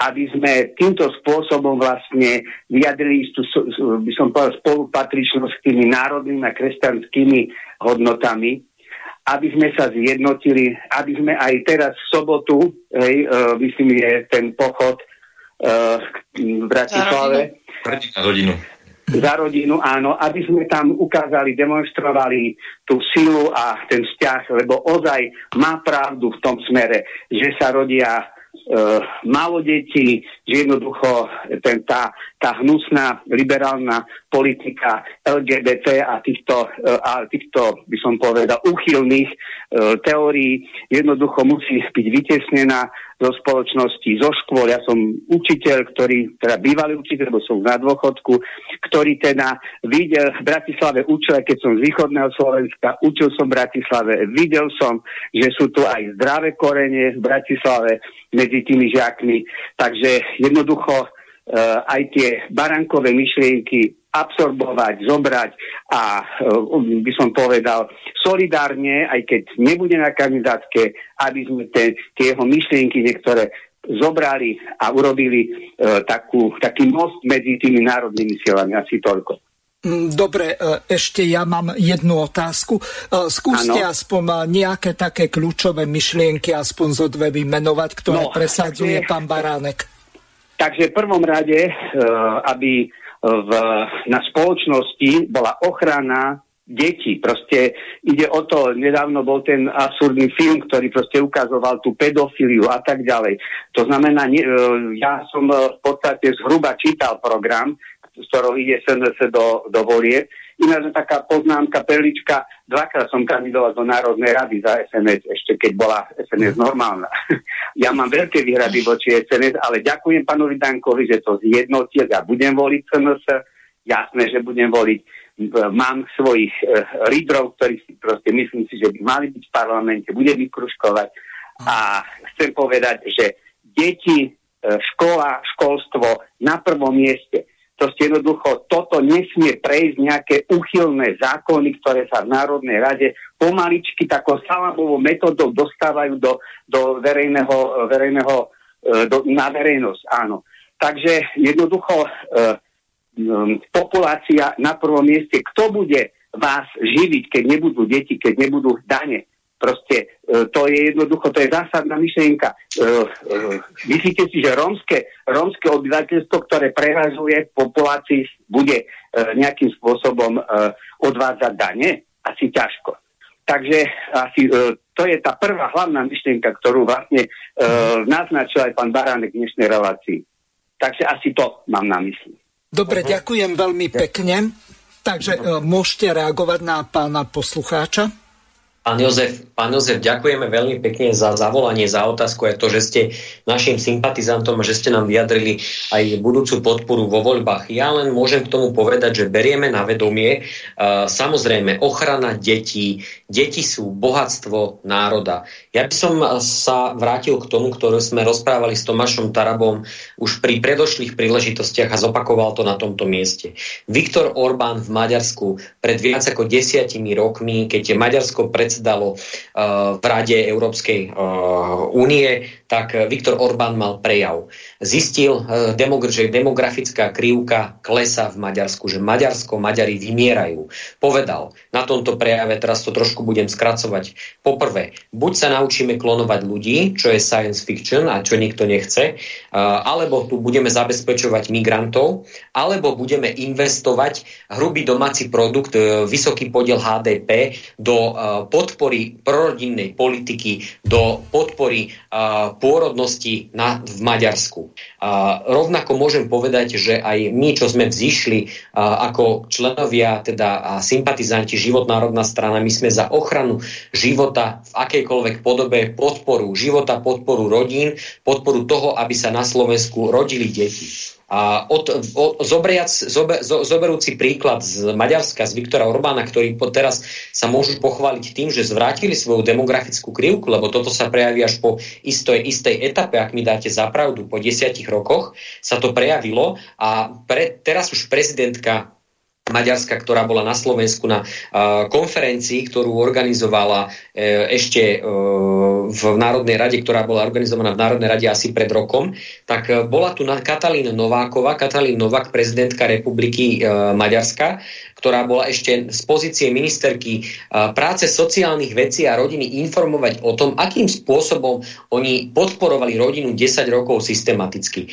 A to sú všetky tie úľavy, ktoré sú pre rodiny, pre uh, odpočet daní pre matky, zrušenie daní pre matky, odpočet hypotéky pre rodiny. Takže toto všetko my máme na vedomí a pokiaľ dostaneme mandát od vás, tak uh, takúto prorodinnú politiku čo už dokázal aj pán Taraba aj Kufovci pri hlasovaniach, tak takúto prorodinnú politiku budeme aj my, ostatní kandidáti v rámci uh, Slovenskej národnej strany, ktorí sme, ktorí sme tam prišli uh, ako bývali teda členovia Život národná strana, ktorí sme aj tam priniesli a my musíme, tu sa teraz aj vrátim k tomu predchádzajúcej otázke, my musíme držať uh, pokope spolu ako tie svetoplukové prúty. My sa nesmieme deliť na nejakých egách alebo podobne, pretože tu sa jedná o veľa. Národné strany, národná strana patrí do parlamentu, Slovenská národná strana 1871, najdlhšia národná strana na Slovensku, patrí do parlamentu. A myslím si, že toto spojenie týchto národných prúdov, ktoré sa tu vykonalo za posledné mesiace, je veľmi dobré a, pros- a bude veľmi dobré a prospešné pre Slovensko a budúcnosť Slovenska v prípade teda účasti Slovenskej národnej strany v, ďalšej, v ďalších voľbách. A určite vám môžem slúbiť z tohto miesta aj za Tomáša Tarabu, že ochrana detí a investícia do detí zostane prvorada, prvorada v rámci účinkovania v Slovenskej národnej strany v, v budúcej vláde. A ďakujem ešte raz, pán Jozef, že ste našim priaznivcom, že ste nám zavolali a teším sa z tohto veľmi milého podujatia, ktoré bolo v Štrbe oslavy zvrchovanosti. Mhm. Ak môžeme ešte niečo dodať k Jurajovi, čo tu povedal o, tých, o tej podpore rodiny a detí, tak taký protipol tohto je práve strana Progresívne Slovensko, ktoré presadzuje skrátenie rodičovskej dávky na dva roky, zrušenie príspevku, dovolenky, zrušenie príspevku pri narodení dieťaťa a zrušenie veku nároku na prídavok na dieťa, čiže zníženie toho veku a zrušenie hypoték pre mladých. Čiže takto oni podporujú, alebo teda toto je ich predstavne, že podporujú, ešte sú není pri vláde, chvala Bohu, ale teda respektíve už sú cez Zuzanu Čaputovú, ale toto je ich predstava, ako teda e, zvýšiť pôrodnosť na Slovensku napríklad. To je k tomu, mhm. čo Juraj povedal. Takže Ďakujem, Darinka. Takže mladí ľudia, máte sa na čo tešiť. No a Ak teraz... si Slovensko, tak vás teda čakajú oveľa prísnejšie podmienky pri štarte do života. Dobre, e, ďalšia dokrútka. No, Počkaj, ja by som... Mirko, vydržal za chvíľu, ale lebo hneď dostaneš slovo, keď prehrám túto dlhšiu ukážku so Zorou Javrovou, lebo my sme o tomto pred reláciou hovorili. Takže Zora Javrova, neutrálne náboženstvo a odlúka cirkvy od štátu sú dva ďalšie body progresívneho Slovenska. Dovolte mi teraz predať slovo mojej kolegyni Zore Jaurovej, ktorá vám predstaví riešenia z oblasti náboženskej slobody. Ďakujem za pozornosť. Dobrý deň. Vzťah štátu a církvy je pre nás tiež veľmi dôležitou súčasťou témy rovnosti a rovných slobod pre všetkých ľudí. V progresívnom Slovensku sa tomu venujem spolu s kolegom Ondrejom Prostredníkom, protestantským teológom, ktorý je našim garantom práve pre témy náboženských slobod a ktorého veľmi mrzí, že tu dnes s nami nemôže byť, pretože má nejaké pracovné povinnosti v zahraničí. Ja osobne považujem za veľmi dôležité práve v kontexte témy tejto tlačovej besedy zdôrazniť ten ľudskoprávny a ústavný rozmer náboženských slobôd a vzťahu štátu a církvy, ktorý je na jednej strane definovaný tým ústavným princípom, ktorý hovorí, že všetci ľudia sú si rovní bez ohľadu na ich náboženské význanie a na druhej strane je definovaný tým jedným zo strešných ústavných princípov Slovenskej ústavy, ktorý hovorí o tom, že že Slovenská republika je zvrchovaný štát, ktorý sa neviaže na žiadnu ideológiu alebo náboženstvo. My sme v roku 1989 bojovali za otvorenú občianskú spoločnosť a súčasťou tej idei otvorenej občianskej spoločnosti bola aj požiadavka na odluku štátu od cirkvy je možno príznačné, že to je jediná požiadavka novembra 89, ktorá nebola plne naplnená až do dnešného dňa. A mm, som presvedčená o tom, že naozaj sa táto požiadavka viac ako 30 rokov po, môže naplniť až vtedy, keď sa štát začne vo vzťahu k církvám a náboženským spoločnostiam správať nábožensky neutrálne. To znamená, že na jednej strane zaručí všetkým ľuďom, bez ohľadu na to, aké náboženstvo vyznávajú, aby si tú náboženskú slobodu mohli uplatňovať rovnako. A na druhej strane zaručí napríklad ľuďom, ktorí sú bez vyznania alebo ktorí majú rôzne typy náboženského presvedčenia, aby ich práva neboli porušované tým, že niekto iný si uplatňuje svoju náboženskú slobodu. A obávam sa, že v súčasnosti zlyhávame v obidvoch týchto veciach, e, či už čo sa týka legislatívy, alebo aj e, jej uplatňovania v praxi. E, vy určite viete, že napríklad církvy na Slovensku a rôzne náboženské spoločnosti nemajú rovnocenný prístup k vykonávaniu svojich náboženských slobôd, pretože zákon o registrácii církví obsahuje tak vysoký taký prach toho, odkedy církvy môžu byť registrované, že je prakticky nemožné zaregistrovať akúkoľvek novú církev. Na druhej strane väčšina tých už registrovaných tento prach vôbec nesplňa. To znamená, že aj z hľadiska náboženstva máme rovných a rovnejších na Slovensku. A to, že mm, v parlamente sa mnohokrát prijímajú zákony, pri ktorých je na prvý pohľad zrejme, že nie sú nábožensky neutrálne, tak to tu nemusím asi rozoberať. Je to debata, ktorú vedieme každý deň. Takže toľko Zora Javrova, Mirko, ak si nezabudol, tak môžeš na tú predchádzajúcu čas reagovať, diskusie a samozrejme odpovedať aj na to, že ty ako vyštudovaný teológ, ako si vlastne predstavuješ tú idiotinu, neviem to ináč nazvať, neutrálne náboženstvo, veď alebo dokonca môžeš reagovať aj na tú druhú časť, kde hovorila o tom, že Andrej Danko, aj keď nepoužila to meno, tak sa postaralo o to, že pre tých ďalších ako pre moslimov, tak e, treba zdvihnúť e, to kvórum alebo ten počet podpisov e, podporovateľov, tuším na 30 tisíc, ak sa milím, tak ma opravte. Nech sa páči. No, tu je veľmi veľa podnetov, veľká sprška téz, ktoré vyprodukovali predstaviteľa progresívneho Slovenska. Mm-hmm. Ale ak by som, moja krátka skúsenosť s pani Járovou, keď nastúpilo nové vedenie, progresívne vedenie pána Vala do úradu, tak si ma zavolali ako organizátora korunovačných slávností a oznámili mi, ona sa mi predstavila ako expertka, poradkyňa pána primátora pre kultúru, že rešpektuje, že ja organizujem korunovačné slávnosti, ale oni budú zotravovať tej zlodejine predchádzajúceho vedenia, ktorým mi chceli ukradnúť korunovačné slávnosti. Takže toto je taký čistý morálny profil, čiže naozaj oni vykonávajú nekalú obchodnú súťaž. A, ale čo sa týka týchto téz, tu si treba, čo sa týka náboženského, náboženského a, a, takého portfólia uvedomiť jednu vec. A človek je zaradený do nejakého poriadku, ktorý vedie k nejakému tomu poslednému cieľu. Musíme vychádzať, že ten posledný cieľ by mal, roz, by mal byť taký, že ten človek je rozvinutý vo všetkých tých jeho sférach. Hmotnej, duchovnej, duševnej sfére. Tento poriadok je daný. Je to, hovoríme o prirodzenom poriadku. Tento poriadok musí byť rozumný.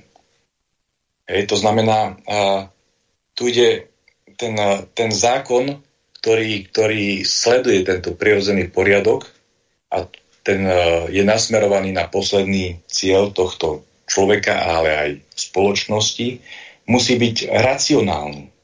a musí, musí smerovať tomuto poslednému cieľu, naplneniu tohto človeka. A vieme veľmi dobre, že človek sa rozvíja konaním dobra. To je veľmi vážna vec. Človek sa rozvíja konaním dobra.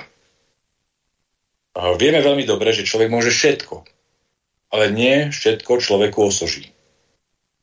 Preto si preto zdôrazňujem, že človek sa rozvíja vtedy, kedy koná dobro a spoznávanie dobra to je úloha rozumu a potom vôle, aby toto dobro dokázalo, do, dokázala realizovať.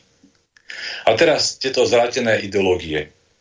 Keď človek má tendenciu homosexualite, tak je to v danej situácii, pokiaľ má tú tendenciu, je to indiferentné. Hej? Vníma to, že áno, má takéto nutkanie, takéto...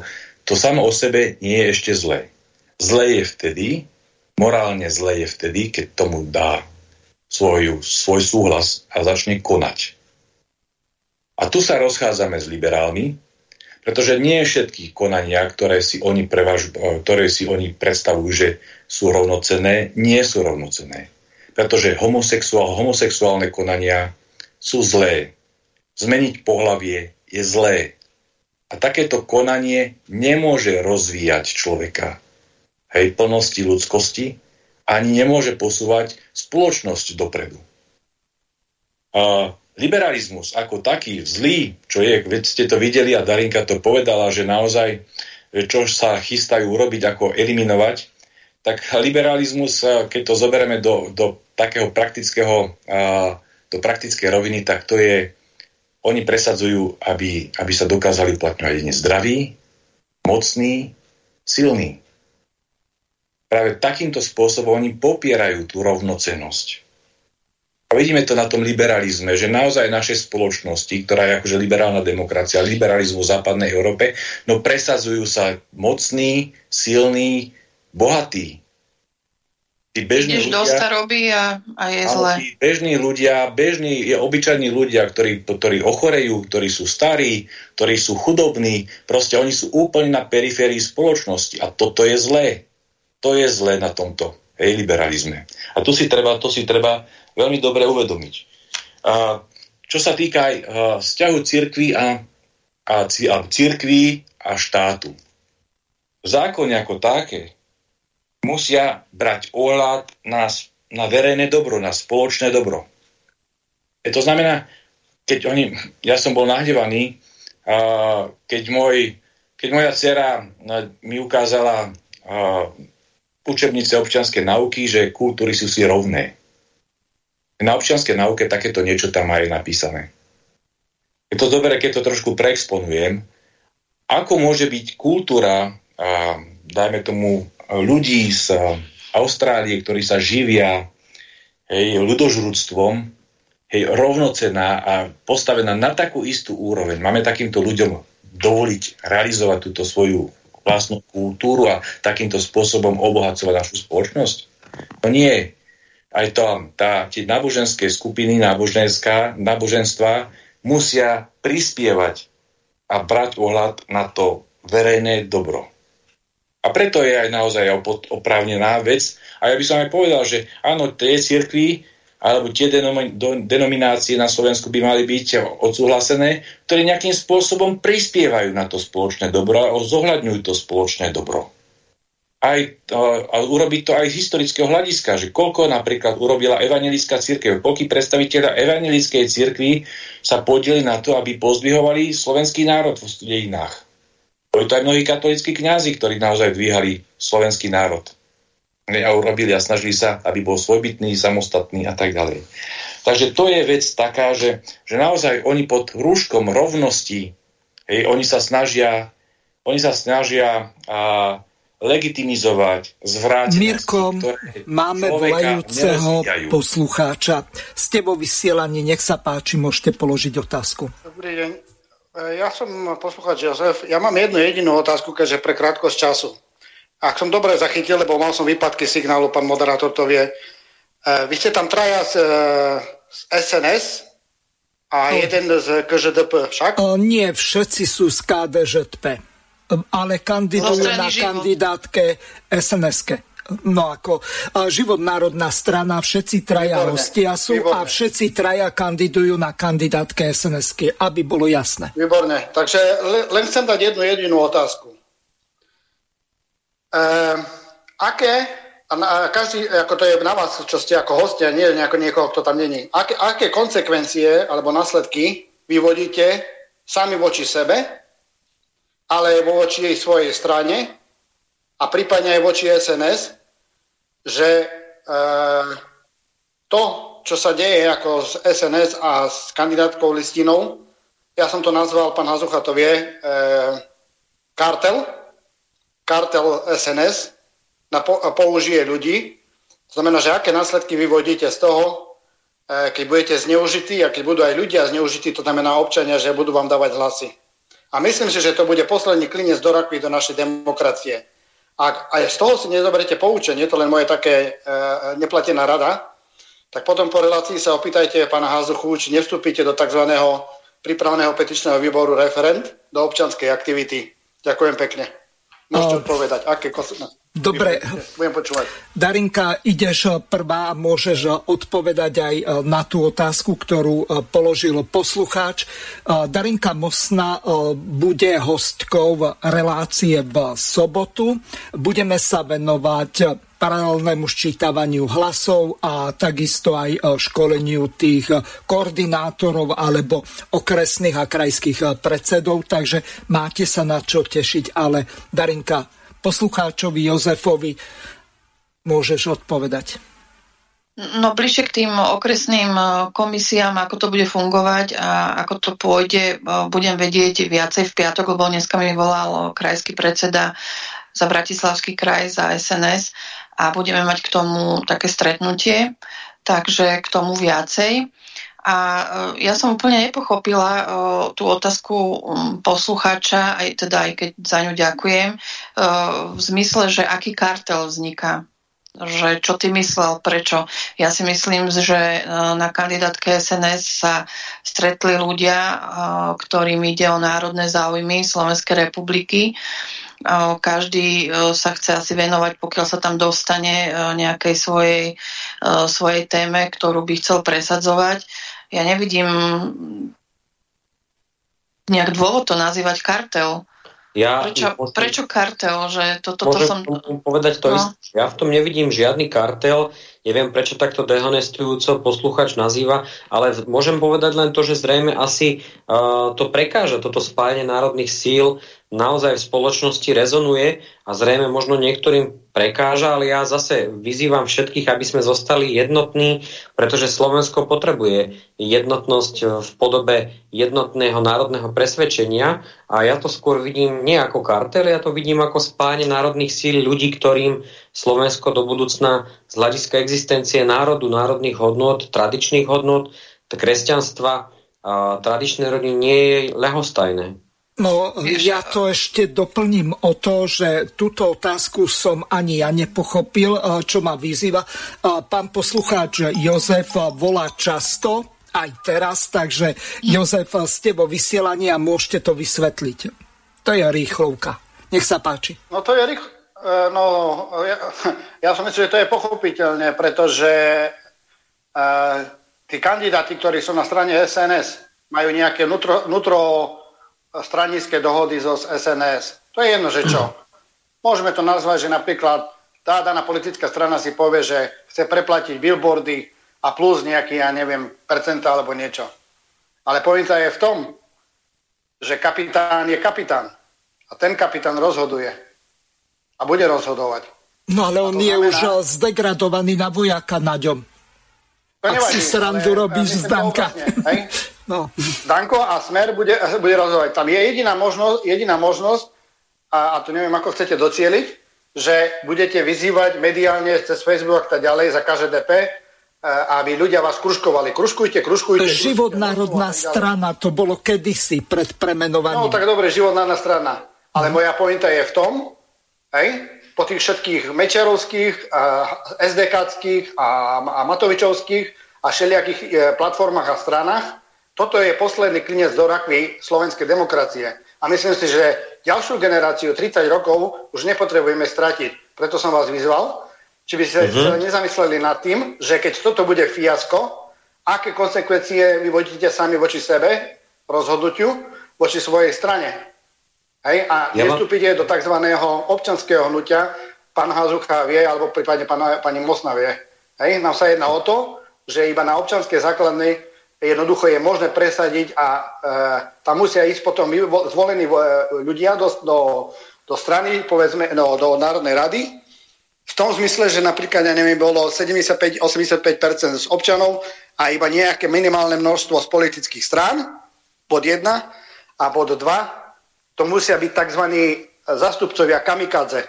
To znamená, že ak oni budú v Národnej rade, musia naplniť do bodky všetko, čo mi ľudia nadiktujú a čo bude e, v jednotlivých e, sférach vybraté, to vieme od volebného zákona a teda a teda a teda. A tí ľudia jednoducho budú sebevražitníci. To znamená, obrazne povedané, oni v tej Národnej rade skončia a musia nastaviť taký systém, aby potom ďalšie voľby boli e, takým spôsobom, ako my občania sa rozhodne, znamená cez petičné právo, cez funkčné referenda, cez e, imperatívny mandát a teda. To je mhm. všetko, lebo čas beží a Dobre, ďakujem pekne poslucháčovi Jozefovi. E, môžete na toto reagovať e, do konca relácie. Už máme relatívne málo času a nedostali sme sa ani e, k tomu programu, ktorý predsadzuje nie KDŽ ale Život národná strana. Nech sa páči. Ja, ja, ja by som odpovedajúc na túto otázku od pána Jozefa povedal, že ja zastávam tú myšlienku, že uh, najväčším klincom do rakvy slovenského národa by bolo víťazstvo progresívneho liberalizmu a vy, okrem toho, uh, najmä ak uh, verieme do úvahy napríklad spojenie demokratov Eduarda Hegera, ktorý tu dobre všetci vieme, že sa tu predstavoval ako kresťansky orientovaný politik a pričom teda ukázal, že jeho kresťansky orientované nejaké vnútro bolo farizejské vzhľadom na to, že sa spojil s Luciou Ďuriš Nikolsonová zo stranou Jablko, čiže si asi odhryzol toho uh, otráveného jablka. Lucie Ďuriš Nikolsonovej a nakazil sa ním už v plnej miere, pretože strana Jablko Lucie Ďuriš Nikolsonovej, aby sme si to približili a pripomenuli pani Nikolsonová, je človek alebo žena, ktorá dala a, o, druhej žene, ktorá ju prosila o pomoc, o, takto som to počul, ktorá ju prosila, prosila o peňažnú, peňažnú pomoc na jedlo, a tie, bola to tehotná žena, tak jej Ďuriš Nikolsonová vraj mala povedať, že, že jej tie peniaze, že dá peniaze na potrat. Takže s takouto osobou sa spojil Eduard Heger, jeho strana demokrati. Takže to, to si myslím, to, podľa môjho po, pohľadu, pokiaľ by vyhrali e, voľby a urobili také zoskupenie stran, ako sú demokrati, progresívne Slovensko, strana Jablko, ktorá hovorí aj o e, eutanázii do budúcna, tak pokiaľ by takéto strany vlastne skončili v parlamente s víťaznou väčšinou, tak myslím si z môjho pohľadu by toto, pán Jozef, bola uh, posledný klinec do do rakvy demokracie, e, do, do hodnotovej medzigeneračnej solidarity, do práv seniorov, do práv detí, rodín. Toto by bol ten, takýto klinec do našej spoločnej rakvy. Tak ja len vyzývam všetkých, aby sme zostali národne jednotní, aby sme 30. septembra prišli k voľbám, aby sme nehovorili, ako sa to nedá, ale aby sme hovorili o tom, ako sa to dá. A hovorím, ak je, na, ak je vám sympatická e, politika, ktorú predtým, teda KDŽP, a ktorú hovoril Život národná strana, my ako kandidáti, e, ktorí vzýšli zo Život národná strana, sme na kandidátnej listine Slovenskej národnej strany Darinka Mosna 60, Mirko Vetrik 55 a teda ja ako Juraj Moravčík číslo 50, tak pokiaľ je vám táto politika blízka, kružkujte nás. V rámci SNS e, my budeme stáť za našimi hodnotami, z ktorých sme vzýšli a hovorím, prosím, zostaňme národne jednotní a hovorme o tom, ako sa to dá a nehovorme o tom, ako sa to nedá, pretože potom tu zvíťazí uh, zvrátená ideológia progresívneho liberalizmu, eutanázie a ostatných nezmyslov, ktoré, ktorým bude podrobený slovenský národ, ktorý už tak veľa trpel v histórii. Ďakujem. Teraz Darinka. Máme už len nejaké dve a pol minútky do konca relácie, tak po minúte nejaké také záverečné posolstvo a rozlúčenie sa s poslucháčmi a pripomenie, že e, Darinka Mosna bude v sobotu hostkou relácie Permanentný prípravný e, výbor referent informuje a budeme sa venovať paralelnému ščítavaniu hlasov a samozrejme aj tomu, ako vlastne vytrenovať, naučiť alebo inštruovať tých okresných a krajských predsedov, aby to paralelné ščítavanie hlasov zvládli. Takže Darinka, záver. No ja, No, by som chcela poďakovať Národnej strane, e, Slovenskej národnej strane, že mi dala možnosť byť na jej kandidátke. E, ja som človek e, z praxe podnikám 20 rokov, čiže ja by som chcela sa venovať tejto oblasti, hlavne oblasti v doprave kde teda 20 rokov pôsobím, aj sa mi podarilo pomocou Tomáša Tarabu presadiť zákon pre pre tento daný sektor, pre dopravcov, kde sme zmenili takú nepravosť uh, v, v pokutovaní dopravcov, ktorí majú vozidla na 3,5 tony, kde boli až úžernické pokuty a proste to, nebolo to dobre nastavené. Čiže mne sa už uh, v, v tomto smere niečo podarilo tak ja by som sa chcela vlastne venovať týmto veciam a posunúť tento sektor trošku niekam inám, aby to fungovalo, lebo keď budú fungovať e, podnikatelia, budú spokojní aj zamestnanci, samozrejme. Takže ja by som chcela v tomto sektore niečo urobiť ešte, ak by, ak som mala príležitosť. A preto dúfam, že Slovenská národná strana sa do toho parlamentu dostane a že teda bude takým pojitkom, na základe ktorého vznikne nová koalícia.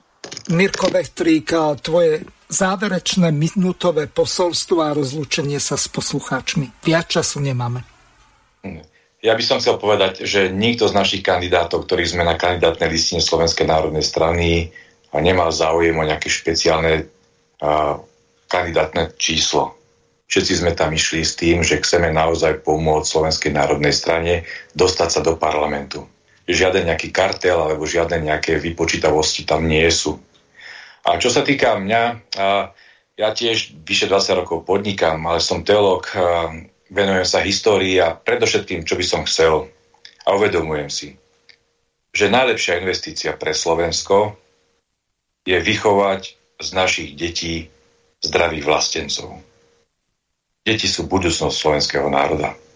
O to sa treba starať, ich treba chrániť a vytvárať podmienky, aby sa mohli rozvíjať. O to by som sa rád chcel pričiniť. Ďakujem veľmi pekne Miroslavovi Vetríkovi, Darinke Mosnej a Jurajovi Moravčíkovi, ktorí boli hostiami relácie politické rozhovory s Tomášom Tarabom a Jurajom Moravčíkom. Lúčim sa s vami a teším sa na sobotu na Darinku Mosnu a ďalších hostí v relácii Permanentný prípravný výbor referent informuje. Do počutia. Ďakujem. Ďakujeme. Do počutia. Ďakujeme. Táto relácia vznikla za podpory dobrovoľných príspevkov našich poslucháčov. I ty sa k ním môžeš pridať. Viac informácií nájdeš na www.slobodnyvysielac.sk Ďakujeme.